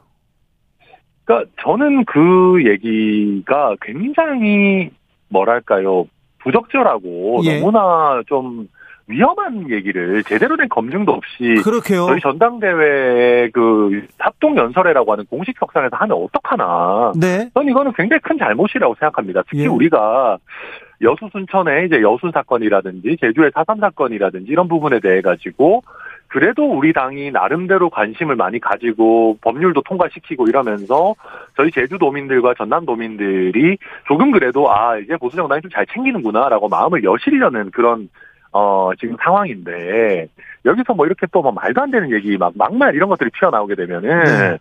또그 노력들이 또 수포로 돌아가게 되거든요. 네. 결국 저희가 5.18 민주화 운동과 관련해가지고 이런 일을 얼마나 많이 되풀이 했었습니까? 저는 그래서 우리 당이 좀 우리 그 국민들의 아픔이 있는 역사적으로 어떤 어 뭐랄까 허머리가 있는 부분에 대해 가지고는 굉장히 좀 신중해야 된다. 그리고 이상한 걸 하지 말아야 된다. 그렇게 아무튼 사실이 아닐 수 있는 그리고 사실로 증명할 수 있는 그 발언이 아닌데 선거 때만 되면 이런 색깔로 나옵니다. 아무튼 그러니까 국민의힘 뭐 이런 선- 이런 검증 안 되는 음모론 진짜 함부로 예. 던지면 안 됩니다. 예. 네, 국민의힘 선관위에서 4.3 망언했다고 태영환 의원한테 어, 주의를 줬습니다. 주의를 줬습니다. 국민 정서에 위배되는 행위 하지 말라고 엄중 경고는 했습니다만 매우 우려할 만한 그러니까 뭐 저는 근데 요것도 좀 이상하다 생각합니다. 그러니까 물론 저는 태영호 의원의 발언이 굉장히 큰 잘못이라고 생각하는데요. 예. 근데 이 발언에 대해서 선관위가 또 그렇다고 제재를 직접 해야 되느냐. 사실 그 발언에 대한 평가는 또 당원들이 하시는 부분이 있는 건데 이게 요새 지금 저희 선관에 보- 보면은 너무 과해요. 뭐 윤핵관 간신 쓰지 마라. 뭘 자꾸 후보들이 자기가 발언은 자기가 책임지는 거지. 네. 또 너무 과하게 하시는 것도 있는 것 같아가지고 저는 네. 이게 과- 과연 적절한지는 좀 의문입니다. 네, 아무튼 유- 그 국민의힘 윤리위 어떤 부분에 대해서는 굉장히 또 열심히 하고 아, 지난번에 또 아, 참사 유가족들한테 막말을 한 또 시의원한테는 그냥 지나가고 그런 것도 좀 생각이 나네요. 그럼요. 너무 네. 선택적으로 이렇게 하면은 좀 문제가 있습니다. 자, 돌아다니고 있습니다. 지역을 누비고 있는데 천하람 바람이 붑니까? 어, 일단 광주랑 전남에서는 확실히 부는 것 같고요. 네. 제가 이제 어, 오늘 나온 여론조사를 보니까 이거 또 얘기하면은 줄줄 을파에 대해서 그렇긴 한데 아, 을파도 제가 돼요. 네, 제가 민심 1위를 막 했더라고요. 예. 네, 그렇습니다. 그래서 제가 약간 깜짝 놀, 저도 깜짝 놀라긴 했는데 네. 아무튼 그런 정도로 지금 우리 당의 전당대회에 있어가지고 그래도 천하람이가 유일하게 개혁을 얘기하고 과거의 잘못을 반복하지 말자고 하고 있는 거 아니냐. 그 네. 점에 대해서 우리 국민과 당원들께서 좀 그래도 평가해 주시고 바람을 일으켜 주시는 것 같습니다. 폴리뉴스 피플 네트워크스 리서치가 14일, 15일 전국 성인 3,003명 대상으로 했습니다. 여론조사에서 민심 1위, 24.1% 천하람 후보가 지지율 1위를 달리고 있다는 거 경남 경남 연암일보에서 조사했습니다. 네. 네, 알겠습니다. 네, 바람이 부는군요.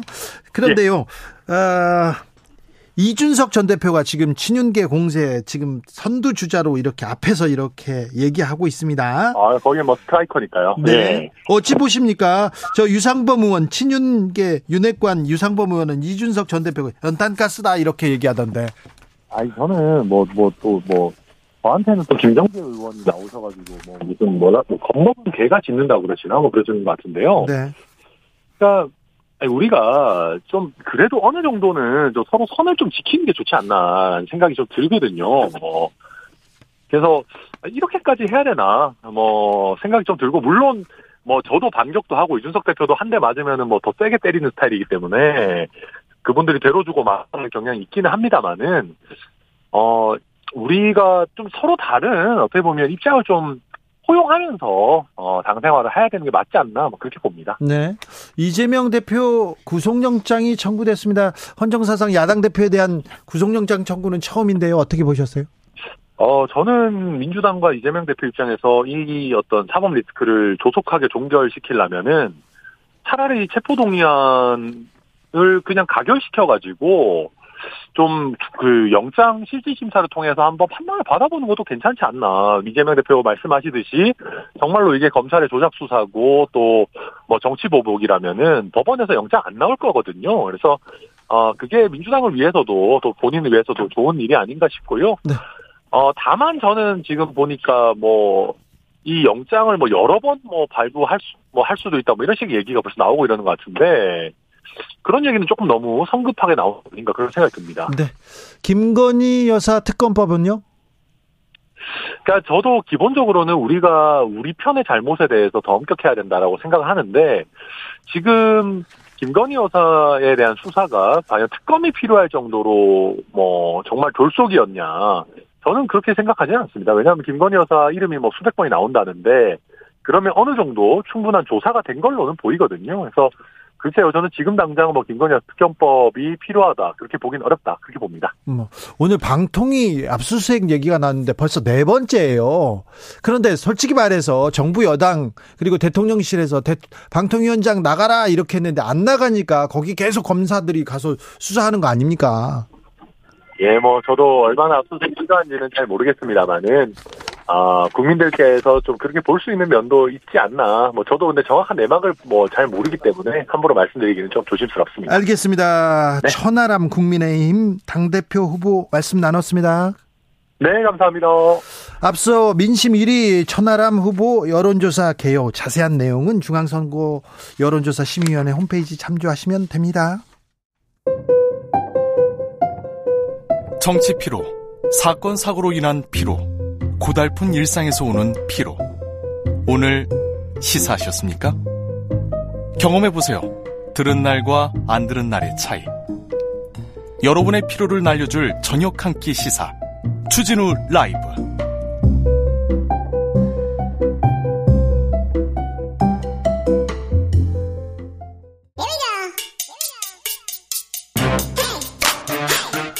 뉴스를 향한 진지한 고민 기자들의 수다. 라이브 기자실을 찾은 오늘의 기자는 한결의 오연서 기자입니다. 안녕하세요. 안녕하세요. 음, 국회 요새 분위기가 어떻습니까? 요새 이제 저는 국민의힘을 출입하고 있잖아요. 네. 전당대회 합동연설회가 시작이 돼서 기자들도 지역을 많이 다니고 그래, 있습니다. 지역을 다 이렇게 또 따라다니면서. 네, 네. 근데 좀 분위기가 어때요? 가면 확실히 좀 어, 당원들한테 인기 많은 당권 주자가 누군지가 확실히 보이는 것 누가 같아요. 인기가 많습니까? 김기현 의원이 확실히 어쨌든 아, 반응이 당, 좋고요. 어, 당권은 뭐, 당세는 좋네요. 예, 김기현 의원, 안철수 의원이 어쨌든 양강구도인 거는 확실한 것 같고. 네. 최고- 황교안 후보는요? 황교안 후보도 현장에서 반응이 좋습니다. 연설을 잘하더라고요. 아, 확실히.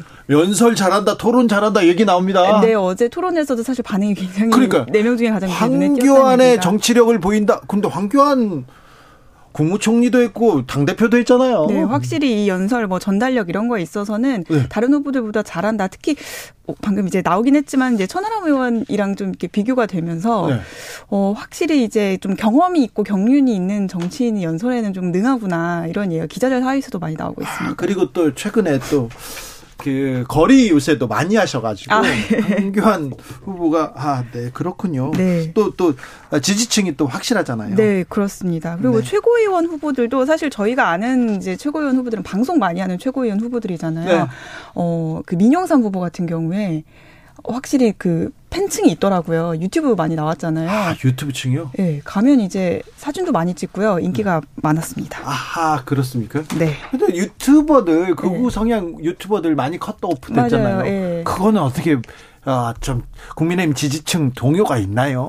어, 생각보다 좀 조용하게 끝나지 않았나. 당 안에서도, 어, 좀 이제 같이 이제 다른 주자들과 겨루는 거는 좀 무리가 있지 않냐라는 얘기가 좀 있었어서 예? 크게 이제 반발은 뭐 그 이후에 뭐 강신업 대표나 뭐 이런 분들이 좀 반발을 하기는 했지만 어 크게 노하시던데요. 네, 뭐 이렇게 동요하는 분위기까지 가지는 못했던 것 같습니다. 그렇습니까? 네. 아, 네. 국민의힘 그렇군요. 네.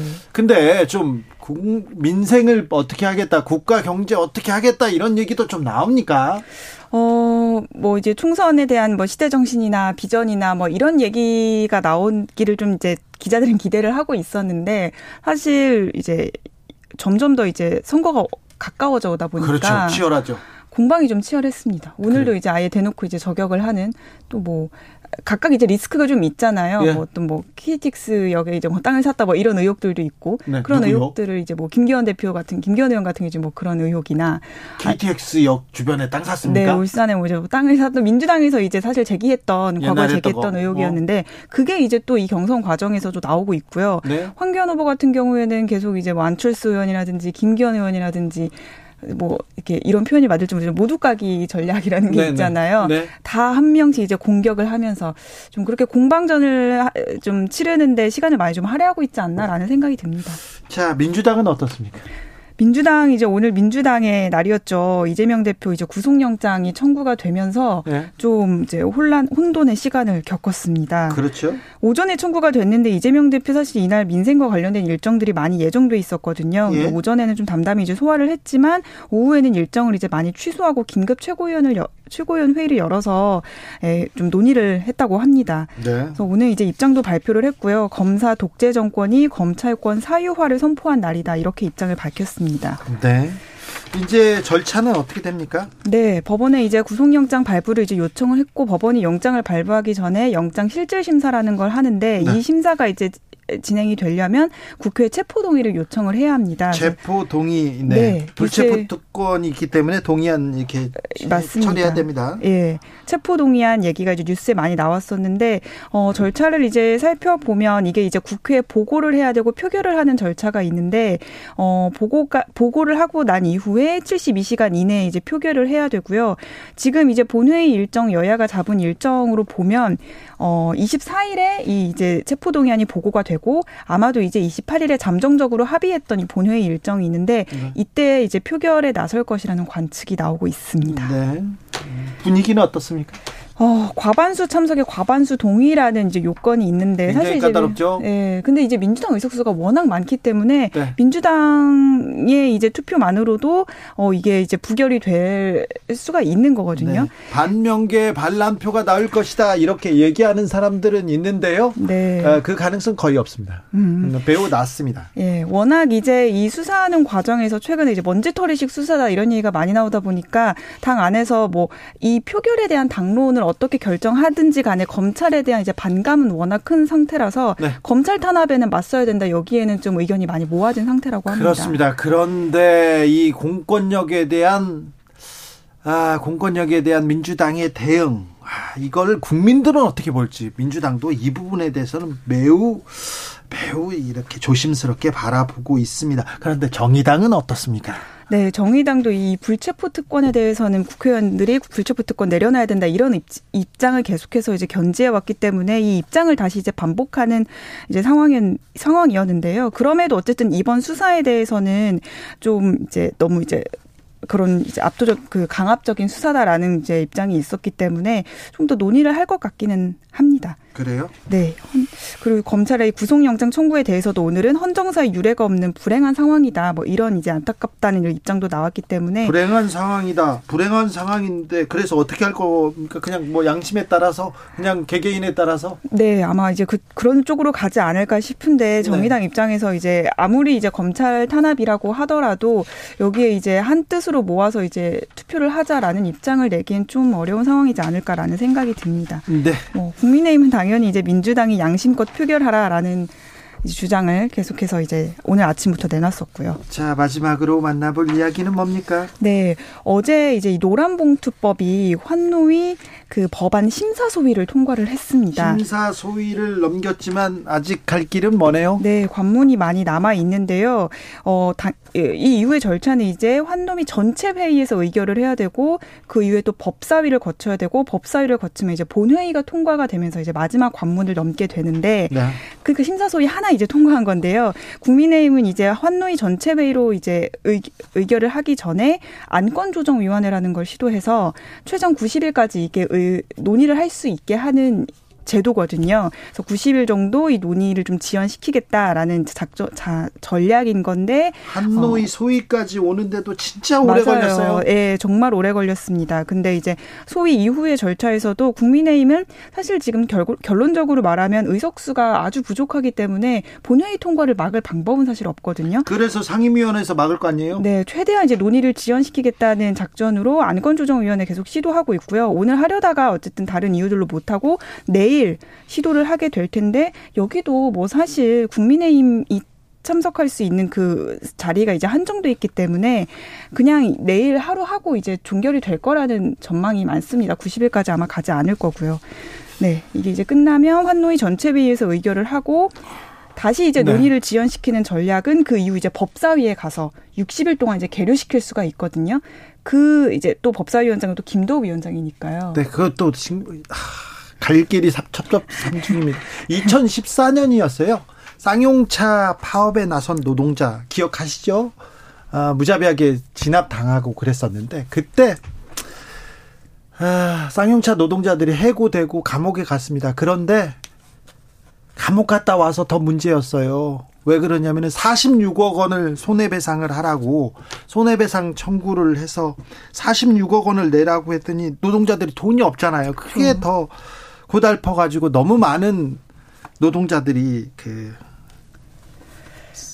자살을 맞습니다. 했습니다. 네. 그랬습니다. 그래서 우리가 이렇게 파업 노동자들 그렇게 보내서는 안 된다 하면서 우리가 십시일반 좀 모아보자. 네. 그래서 4만 6천 원씩 이렇게 모으는 음. 노란 봉투 이렇게 운동을 했었습니다. 시사인에서 시작했었는데 한 독자가 우리가 가만히 있지 말고 이렇게 모아보자 이렇게 했어요. 제가 노엄 첨스키 MIT대 교수를 만나러 갔었을 때이 네. 얘기를 하면서 굉장히 어, 안타까워하더라고요. 한국의 음. 노동자들의 현실을. 그래가지고 제가 46달러를 뺏어왔었죠. 아.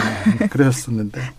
네. 아, 이제 노란 봉투법이 이제 환노위를 넘었는데 아직 통과까지는 갈 길이 머네요. 네. 국민의힘 안에서는 민주당 안에서도 이 법안을 반대하는 사람이 있다. 이탈표 나올 거다. 뭐 이런 얘기도 하면서 최대한 지연시켜서 4월까지는 뭐 논의를 지연시킬 수 네. 있다. 뭐 이런 얘기를 하고 있습니다. 불법 파업, 뭐 잘못되고 뭐 파업 노동자들의 그 목소리 다 듣자는 게 아니고요. 뭐가 잘못됐더라도 돈을 물어내라 이런 식으로 이렇게 노동자를 옥죄는 일은 없었으면 한다는 생각은 해봅니다. 법적인 테두리 안에서 그 파업을 할 수 있도록 이렇게 그런 환경을 만들어 줘야 될 텐데 기자들의 수다 한결의 오연서 기자와 얘기 나눴습니다. 감사합니다. 감사합니다. 교통정보센터 다녀올게요. 김민희 씨.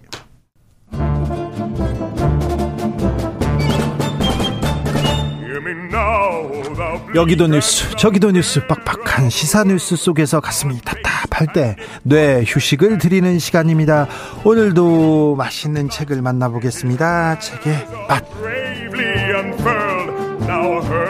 김갑수 평론가 어서 오세요 안녕하세요 정선태 교수님 어서 오세요 네 안녕하세요 잘 계시죠? 네. 봄이 오고 오고야 말고야 네 오고야 있, 말고야 네 오고 있어요. 그래. 네. 네. 말았어요는 모두 모르고. 네, 오늘은 좀 추운데 쌀쌀한데. 네, 그래도 봄은 네, 그럼 좀 걷고 싶고 이렇게 나가고 싶고 그렇습니다. 네. 그러니까 추워도 조금만 지나면 금세 이제 봄이 오지 이 생각을 하면 좀 낫긴 낫고 그래요. 예. 네. 참 천지자에는 성실하죠. 그러게요. 네. 네. 참 신기하게도 입춘 지나니까 예. 날씨가 달라지는 그날부터 날씨가 네. 달라지기 네. 참 선조들은 어떻게 이렇게 절기를 정했을까 이런 생각도 합니다. 네. 오늘 어떤 책만 읽어볼까요? 네, 오늘은 너세니얼 호손. 네. 옛날엔 나타니엘 호손, 나다니엘 호돈 이렇게 배웠는데 네. 이 사람 이름이 많습니다. 네. 호손, 호돈, 네, 네. 맞습니다. 이번에 저도 이제 새로 이 책을 이부로 구입했는데 너세니얼 호손, 네. 호손에 달라졌어. 하이데거 박사의 실험입니다. 네. 단편이에요, 단편. 네, 단편 소설인데 이북으로는 하이데거 박사의 실험이고요. 네. 어, 다른 그 오디오북 유튜브에서 들을 수 있는 오디오북으로는 젊음의 샘물이란 제목입니다. 아, 왜 젊음의 샘물? 이 하이데거 박사의 실험 이 책을 읽어야 됩니까? 아, 고르신 이유가 이유가 있겠죠. 네. 그 아, 이런 얘기를 종종 해요. 우리 인간의 미래는 어린이다. 또는 뭐 청년이다. 이런 얘기를 많이 하잖아요. 네. 근데 가장 확실한 우리 인간의 미래는 노년 또는 죽음이 아닌가 싶기도 해요. 아, 그렇죠. 네. 우리 모두에게. 네. 어, 나이가 조금씩 들수록 어떻게 늙을 것인가 또는 어떻게 죽을 것인가에 대해서 이래저래 고민을 하게 됩니다. 고민하죠. 네. 그리고 거리를 다니다 보면은 어, 나이 드신 분들 어르신들이 많이 있죠. 네. 주위에서 지혜롭고 현명하고 그리고 젊은 사람들한테 모범이 될 수 있는 그런 아름다운 어르신 노인을 어디서 찾을 수 있을까 어떻게 네. 찾을 수 있을까 등등 이런 고민이 제가 많습니다. 그러다가 우연히 이 너세니얼 호손의 이 책, 이 소설이죠. 하이데거 박사의 실험을 만났어요. 네. 우리 이 방송 들으시는 분들과 함께 생각해 봤으면 하고 골랐습니다. 이분이 그렇게 심각한 소설가는 아니잖아요. 네. 위트가 항상 숨겨 네, 있고, 네, 그렇죠. 네, 재밌는데, 자, 어떻게 읽었을까요? 어떻게 젊음의 샘? 네. 뭐, 이 작품은 짧은 작품이기 때문에, 그, 스포일러를 해도 또 상관이 없을 것 네, 같아요. 괜찮습니다. 네. 네. 그 하이데거는 우리가 아는 철학자 네. 그 사람이 아니고 그냥 그냥 연희 사람 이름이에요. 이름이요? 예, 어떤 이제 노령의 이 의학 박사가 박사. 네. 그 오랜 세월 함께 지내던 그 동네 노인이 있어요. 네, 동네 노인 넷이 앉아 있어요. 한 명은 여성이고 이제 세 명이 어 각각 인생의 여러 이력들을 갖고 있는 거죠. 네. 근데 팍 늙으면 비슷비슷해지잖아요. 그렇죠. 어, 어떤 과정을 겪었건 양론에 모이면 비슷해지는 거라고요. 이게 그러고 있는데 이제 이 실험이 뭐냐면 네. 어, 이게 줄거리를 그냥 확 압축해 버리는 건데 순간적으로 굉장히 젊어지는 체험을 할 수 있는 그렇죠. 그 미약을 발견 발명을 한 거예요. 모든 피로가 가고 네. 얼굴도 그냥 갑자기 젊은 얼굴이 되고 서른 살로 돼 돌아갈 수 있어요.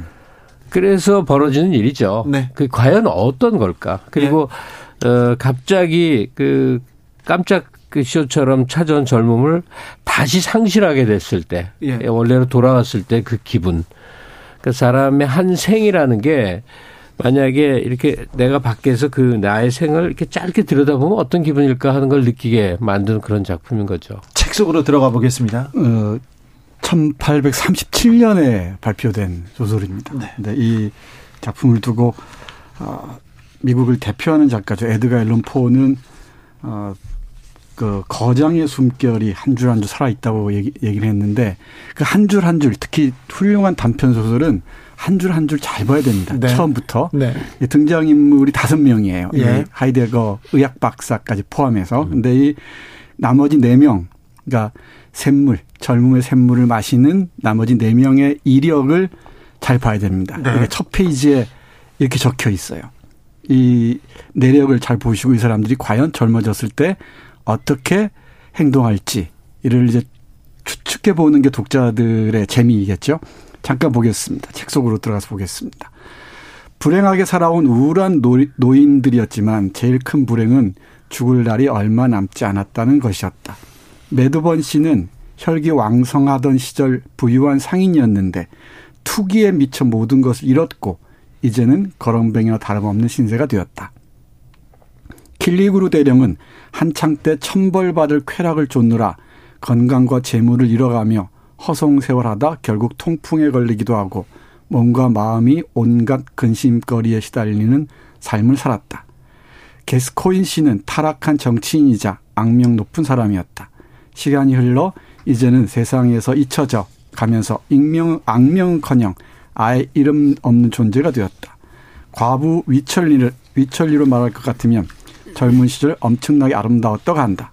하지만, 하지만 그녀를 둘러싼 여러 추문 때문에 마을의 상류층 사람들에게 반감을 샀고 결국 위천리는 오랜 세월을 은둔하며 살았다. 이 보면은 냈다 젊은 시절에 네. 잘 살았다는 볼 수가 없죠. 네. 그러면 이들이 젊음의 샘물을 마시고 젊은 시절로 돌아갔을 때, 네. 뭐 30대든 20대든 과연 이런 삶을 반복하지 않고 그야말로 지혜롭고 현명하게 자기 인생을 다시 살지 아니면은 재벌은 뭐못 주듯이 어떻게 그 됩니까? 반복할지. 어떻게 될까요? 아니, 근데 그 직전까지. 네. 직전에 지금 정선태 씨가 잠깐 읽어준 게 한 사람을 이렇게 산 사람이다. 이, 네. 이 사람은 이랬다. 이렇게 예. 하잖아요. 그 주진우 기자는 이랬다라고 이 여기 노인이 돼서 한 줄로 요약하면 어떻게 살았다 이렇게 되나? 사실 저- 한 7, 80년 살면 굉장히 많은 이력이 있는데 한 네. 줄로 요약해 버리는 거야. 아주 주진우 라이브를 진행했는데 이명박 대통령을 구속시켰다 이렇게 나오겠죠. 어, 그러니까 탐사 기자의 길을 열고 어, 늘 이렇게 쫓기는 삶을 살다 갑자기 인생이 피어서 공중파의 스타가 돼서 한 시절을 살다가 스타는 아니죠 제가. 무슨 이젠 쭈글쭈글해졌다. 뭐 이렇게 되나? 아, 서- 선생님 얘기. 아, 근데 지금 선생님과 교수님 생각을 해보니 나중에 어찌 나에 대해서 이렇게 얘기할지, 어떻게 한 줄로 요약해야 될지, 한 문단으로 요약하면 뭘 써야 될지, 이런 생각을 하니까 또 머리가 복잡해집니다. 그럼 네. 누구라도 그렇게 한 줄로 그렇죠. 요약하면 그럴 거예요. 네. 정선태 교수 같은 경우는 좀 그 그림이 쉽게 나오죠. 네. 그냥 선비처럼 학처럼 조용히 공부하며 네. 이렇게 네, 노인이 되었다. 그렇죠. 아, 책을, 아니, 아닙니다. 책을 사랑하다. 아닙니다. 그 나이 들수록 그 잘못했던 것만 그 장면들만 너무나 선명하게 떠올라요. 그래요? 부끄러워서 어쩔 줄 모르겠습니다. 그러니까 잘했던 것도 분명히 없지 않을 텐데 네. 그건 별로 기억이 안 나요. 너무 자기한테 이렇게 엄격하신 거 아닙니까? 글쎄요, 그렇진 않는데 예. 어, 못된 짓을 많이 해서 그렇겠죠. 아, 무슨 그, 책, 책 보고 연구하고 진리 네. 탐구하고 그러신 분이 무슨 네, 책으로 들어가 보겠습니다. 그래서 이제 그 샘물을 와인잔 같은 데다 마시라고 해요. 네, 자. 근데 그 순간에 하이데거 박사가 네. 잠깐 합니다. 이 마시기 전에 예. 딱그 물잔에 채워놓고서 이 거품이 올라오는 물잔에 채워놓고서 그 전에 잠깐 이 얘기를 합니다. 자네들이 이 일생일대의 경험을 하기 전에 위험한 젊음의 시절을 다시 한번 겪게 될 테니 참고로 몇 가지 규칙을 정하는 것이 좋겠네. 아, 좋네요. 이 특별한 혜택을 누리고도 그 나이 대의 모든 젊은이에게 미덕과 지혜의 본보기가 되지 못한다면 얼마나 부끄럽고 죄스러울지 생각해 보게. 이 얘기로 제 부끄러움을 가름할 수, 가름할 수 있을 것 같습니다. 그렇습니다. 저는 젊은 시절로 도- 돌아가기가 싫습니다. 어, 지금 그 얘기 하는데, 네. 어, 저, 저도 지금 정확한 통계나 정확한 내용은 기억이 안 납니다만, 어디서 제가 해외에서 기사를 읽었는데, 너 몇 살로 도- 다시 돌아가고 싶어? 이렇게 80, 90 먹은 노인들한테 이렇게 물어보면요. 20살로요, 30살로. 아, 그 얘기를 안 하고요. 2년 전, 3년 전, 내가 3년만 맞아요. 젊었으면 뭘 했을 텐데, 그 얘기를 하신대요. 아니 젊을 때로 가고 싶다는 얘기를 하는 사람 난 거의 못 봤어요. 저도 그래요. 예. 일단- 꼭 지금이 좋아서가 아니라 네. 그 옛날 거쳐오는 과정이 되게 고통스러워서 일단 한국에서는 중고생으로 가는 거는 진짜 말도 안 되는 말. 현실이 거의 정글인데 그런데 그래도 과거로 돌아가고 싶으시지 않으세요? 어, 나는 정선태 선생하고 미리 한 얘기도 아닌데 제 생각에는 똑같은 얘기를 해서 깜짝 놀랐는데 후회투성이라는 거. 예. 그 어제 우리나라에 도박 중단 협회라는 게 다 있어요. 국가기관이래요. 어, 그래요? 거기 초청을 받아와서 두 시간 동안 뭘 해야 되는데. 도박 도박 도박에 중독된 예. 분들입니까? 예, 근데 뭐 난 도박 해본 적도 없는데 왜 불렀냐 했더니 뭐 인생 자체가 좀 중독적인 사람이어서 뭐 불렀대는 하여튼 그랬는데. 네네. 거기서 유도하는 질문이 자기 사랑, 자기의, 자기에 대한 인정, 이런 쪽으로 얘기를 진행자가 자꾸 끌어가는데 나는 아무 해도 내가 사랑이 안 된다. 자책과 후회가 점점 계속됩니까? 어, 떠오르고 또 나이를 먹으면 먹을수록 아, 지난날 왜 그랬지 하는 그냥 끊임없이 그 생각이 들더라 그런 얘기를 한 기억이 나요. 근데 여기 이 이제 젊어지는 약을 먹은 사람들 반응도 되게 웃겨요. 네, 물을 물을 마시죠. 자 물을 마시면 그러니까- 피로가 가고 네. 서른 살처럼 이제 젊어집니다. 젊어집니다. 그러니까 네. 한잔 더 마시고 싶겠죠. 네. 근데 앞에서 잠깐 말씀드렸듯이 이 냈다 그 지혜롭고 현명한 젊은이 모범이 되기는커녕 옛날의 삶을 그대로 반복하는 반복하는 거예요. 그러니까 그 투기로 어, 이 망친 장사꾼은 또 허- 허무맹랑한 아, 꿈을 꾸고요. 그 여성은 아름다워지자 또 자신의 욕망의 노예가 되어버리고 뭐 대령도 마찬가지고 정치인 역시 50년 전이나 다를 바 없는 그 똑같은 소리로 하면서 아첨하고 뭐, 뭐 하나만 한 소리 하게 되고 달라지지 않고 달라지지가 달라지지 않습니다. 아, 근데 사람이 변하기 쉽지 않은 것 같아요. 그러니까 요즘 뭐 항노화 의학 이런 게 많이 있다 그러잖아요. 예. 노화를 방지하는 의학 같은 게 에, 그런 연구들이 많이 있다고 하는데 젊어지면 무엇 할 무엇을 할 것인지에 대한 깊이 있는 고민 없이 그냥 나이 들지 않는다는 것, 동안으로 남는다는 것. 이건 또 다른 그 환상, 덧없는 희망의 노예로 우리를 이끄는 게 아닌가 싶기도 해요. 거기에 또 고민이 하나가 느는 게 네. 이제 너무 오래 산다 이렇게 평균 수명이 너무 길어졌어요. 이걸 또 아, 괴로워하는 분들도 많아요. 그러니까 뭘 느끼고 받아들이고 새로운 걸 시도하고 할 수 있는 이제 연한이란 게 있잖아요. 예. 그게 다 지나가 버렸는데 사실 목숨은 붙어 있는 채로 20년, 30년이 더 흘러간다. 정년 연장된다고 얘기하지 않습니까? 예, 좀, 좀 끔찍한 생각도 들고 그러죠. 예. 네.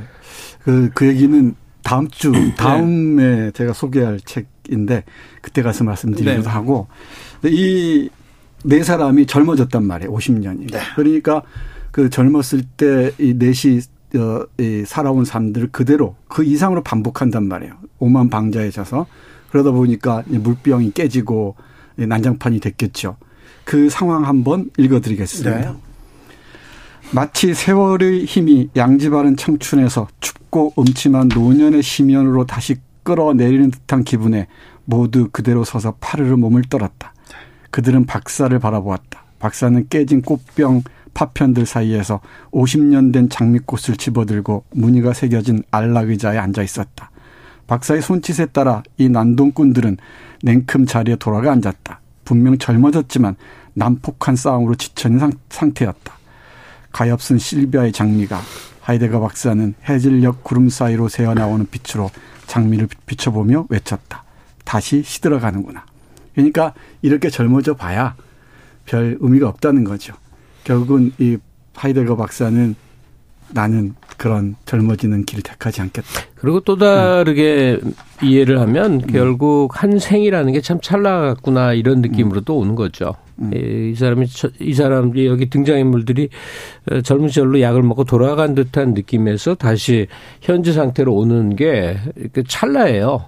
그러니까 거기에 대한 호선의 생각이 담겨 있는 것 같은데 그 여기서 그 늙음이라는 게 묘사된 게 굉장히 추합니다. 음. 작가 호도는 그렇게 생각을 하는 거죠. 네. 실제 그런 것이 그런 것 같기도 하고 또 다르게 묘사하면 그렇게 표현하는 사람들도 좀 있잖아요 작가 중에. 예, 예. 아니 뭐 전 사회적으로 그렇죠. 예. 예. 누가 젊어 보이면 막 음. 예찬하고 동안이라 고 그러는데 네. 나이 들어 보이면 일단 뭐 안 된 걸로 쳐다보이잖아요. 네. 예. 근데 우리 사회에 그 음울의 양으로 퍼져 있는 선입견 같은 게 있지 않습니까? 노년에 대한 뭐 편견 같은 게 있을 수 있죠. 근데 저는 이런 이 소설 읽으면서 우리 사회가 그야말로 아름다워지려면은 나이 든 사람들에 대한 어뭐 존경 또는 그 지혜를 받아들이는 나이 든 사람에 대한 존경은 이 중에 제가 나이가 제일 많으니까 좀 얘기를 하겠는데 음. 존경하지 않는 게 제일 좋거든요. 왜요? 그러니까 구분의 구분. 난이 세상에 제일 듣기 싫은 편이 어르신이거든요. 아, 네. 이게 어르신이라는 의미가 뭐냐면 이 사람들 무리에서 구분돼서 저 선반에 올려놨다는 의미예요. 그러니까 여러 중에 하나이고 싶지. 네. 갑자기 막 대접하고 갑자기 막 예의를 막 네. 극진하게 표현하고 뭐 어려워한다거나 막 표현에 극존칭을 쓴다 이게 너무 싫은 거예요. 네. 언젠가 이제 병원을 갔는데 자꾸 그 간호사 하시는 분이 아버님 아버님 그래. 그래서 내가 소리를 팍 지르더니 내가 왜 당신 아버지냐 그랬더니 굉장히 머쓱해 하던데 선생님 저도 어디 가면 아버님 얘기 들어요. 그러니까 어르신, 아버님 이렇게 네. 사람을 구분하는 용어가 참 싫어요. 그냥 네. 김갑수 씨 이러면 좋겠는데 아, 네. 나이 좀 먹었다고 먹은 처신을 하라라고 저쪽에서 먼저 그렇게 하는 게 너무 아, 싫다 이거죠. 조혜숙님이 질문합니다. 노인의 기억을 가지고 노인의 지혜를 가지고 젊은 시절로 돌아가신다면 열심히 노실 겁니까? 아니면 공부하실 겁니까? 놀아야죠. 일하실 겁니까? 사람은 공부하려고 태어난 것도 아니고 네. 일하려고 태어난 것도 아니고 놀, 놀 줄을 몰랐죠. 근데 정선태 공부, 공부가 공부가 최고의 놀이일 수도 있습니다. 정선태 교수님은 네. 근데 그 말씀하신 것처럼 그 노인을 따로 구분해서 뭐이 각별하게 그러니까 대접하는 게 굉장히 기분 나쁜 네, 거예요. 그런 네. 얘기가 저는 아니고요. 사회에서 함께 어울 그냥 어울릴 수 있는 그 세월이 연륜이 그 사람에게 전한 그야말로 우리 우리 어, 인간 사회 뭐 지혜 같은 게 있지 않겠습니까? 네. 그걸 공유하는 방향으로 나갔으면 좋겠다는 네. 얘기입니다. 네. 저는요. 저는 그랬으면 좋겠어요. 네. 저는 아, 정말 열심히 놀았어요. 음. 뭐 가, 저는 대학교 간 것도 합법적으로 아버지한테 4년간 돈 받고 더 놀아보겠다는 의지로 그냥 뭐 공부를 안 하고 열심히 놀았는데 저는 돌아가면 공부할 것 같아요. 음, 공부하고 싶어요. 아쉬움이 있구나. 지적 네. 아쉬움. 아, 조금 내가 이렇게 더 노력해서 공부를 했으면 어떨까 그런 생각합니다. 음. 근데 놀란다, 더 공부한다, 갈립니다. 그러니까 늑수그레한 사람이 앉아서 진짜 웃긴 음. 얘기한다 싶을 텐데 네네. 뒤돌아보면 그래요. 저는 일생이 어떤 그 의무감, 억압 생각보다 좀 그런 거에 많이 시달렸어요. 사람을 뭔가 의미 있는 일 해야 되고 지적인 걸 자꾸 채워야만 되고 저 하루에 150페이지는 뭐 무조건 읽는 다는 거를 몇십 년을 유지를 했었거든요. 네. 근데 내가 왜 그랬지 싶은 거야. 그래요? 예, 네, 하루에 하여튼 활자를 150페이지를 예, 이내를 하면 안 된다. 이 강박관념이었단 말이에요. 네. 그, 내내 그랬어요. 그리고 뭐, 근데 하여튼 어느 정도 나이가 지난 다음에 깨달은 건데 인간이 이럴려고 태어난 게 아니다. 예, 거기 뭐, 뭐 이렇게 좀 훌륭해지려고 그러고 잘하려고 그런 게 아니라 그냥, 그냥 동물체처럼 태어났는데 자신의 현실적인 여러 욕구 때문에 이런저런 머리를 쓰고 노력을 하는 그 정도인 거죠. 네. 놀이라는 말의 용법이 좀 다른 것 같아요. 뭐 얼마든지 다를 수 있죠. 네. 어, 다시 책으로 돌아가겠습니다. 그, 이 소설은 이북으로 읽을 수 있습니다. 예, 네. 다른 종이책은 제가 가지고 있는 책 중에서는 없어요. 아, 전 이북인데 천 원이에요, 천 원. 네. 너무 쌉니다. 러셀 호설 단편집은 있는데 단편집 속에 안 들어 있습니다. 이 작품이. 네. 어, 이 소설의 마지막 부분입니다. 네. 예, 젊은 시절로 청춘의 샘물을 마시고서 젊어졌는데 결국은 뭐 난장판을 만들고 말았죠. 예. 자신들의 그 탐욕에서 벗어나지 못했죠. 예. 이제 마지막입니다. 사실이었다. 젊음의 샘물이 지닌 효과는 와인보다도 더 순식간이었다. 샘물이 가져다 준 환상은 거품이 되어 사라졌다. 그렇다. 다시 다들 다시 늙고 말았다. 그래도 여자인 위철리는 소름 끼치는 충격에 휩싸여 말라 비틀어진 두 손을 꼭 쥐며 얼굴을 가렸고 더 이상 아름다울 수 없을 바에 차라리 관 속으로 들어가고 싶, 싶었다. 그래, 그대들은 다시 늙고 말았지. 하이데거 박사가 말했다. 허, 젊음의 샘물이 바닥에 다 쏟아져 버렸군. 하지만 난 아쉬울 것이 없다네. 젊음의 샘이 그 앞에서 솟아나더라도 내가 몸을 굽혀 입술을 적, 적실 일- 일은 없을 걸세. 비록 한상이 순간이 아니라 수년간 지속된다 해도 말일세. 이것이 바로 자네들이 내게 준 교훈이라네. 그러나 박사의 내 친구는 교훈 따위 안중에도 없었다. 그들은 곧장 플로리다도 떠나 플로리다로 떠나 젊음의 샘물을 샘물을 아침, 점심, 저녁이고 할 것 없이 마셔대기로 마음먹었다. 이 플로리다가 이 유럽에서는 서구에서는 그이 폰세 데 레온인가요? 이 사람이 그 찾았다는 청춘의 샘물 불로수라고 해야 되나요? 그 그게 있다는 곳입니다. 그리고 따뜻한 남쪽 이런 이미지예요. 그렇죠. 네. 좋은데 뭐 이런 거. 네. 그 늙음을 뭐 굳이 이제 국가에 대피할 필요는 없겠지만 또 한국에서 현재 이 고연령이 된 사람들이 겪은 변화가 이제 너무 크잖아요. 네.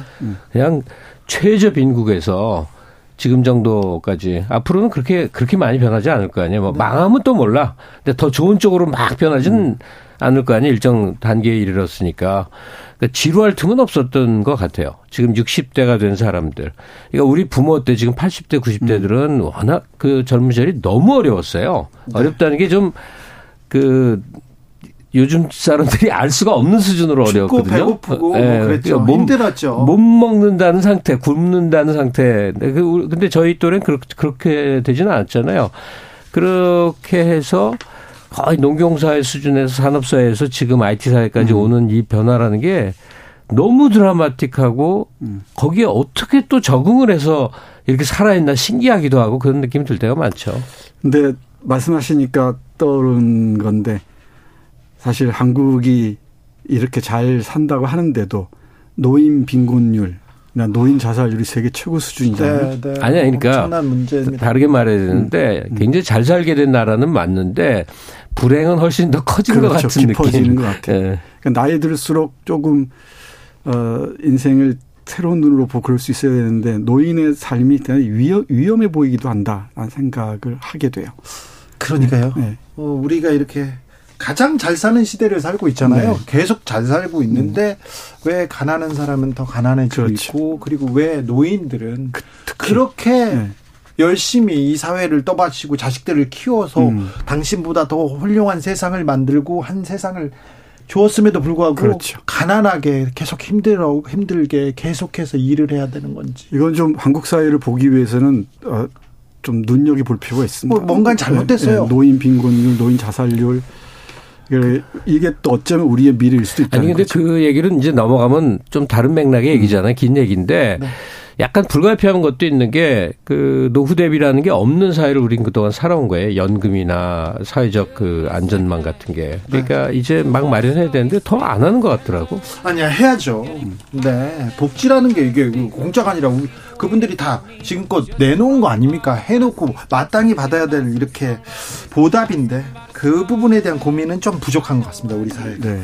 하이데거 박사의 실험 우리한테 많은 고민들을 던져줬습니다. 김갑수 평론가 그리고 정선태 교수님 오늘도 감사했습니다. 네, 네 고맙습니다. 네.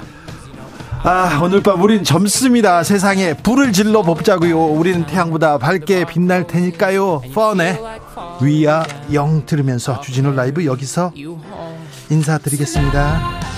저는 내일 오후 5시 5분에 돌아오겠습니다. 지금까지 주진우였습니다.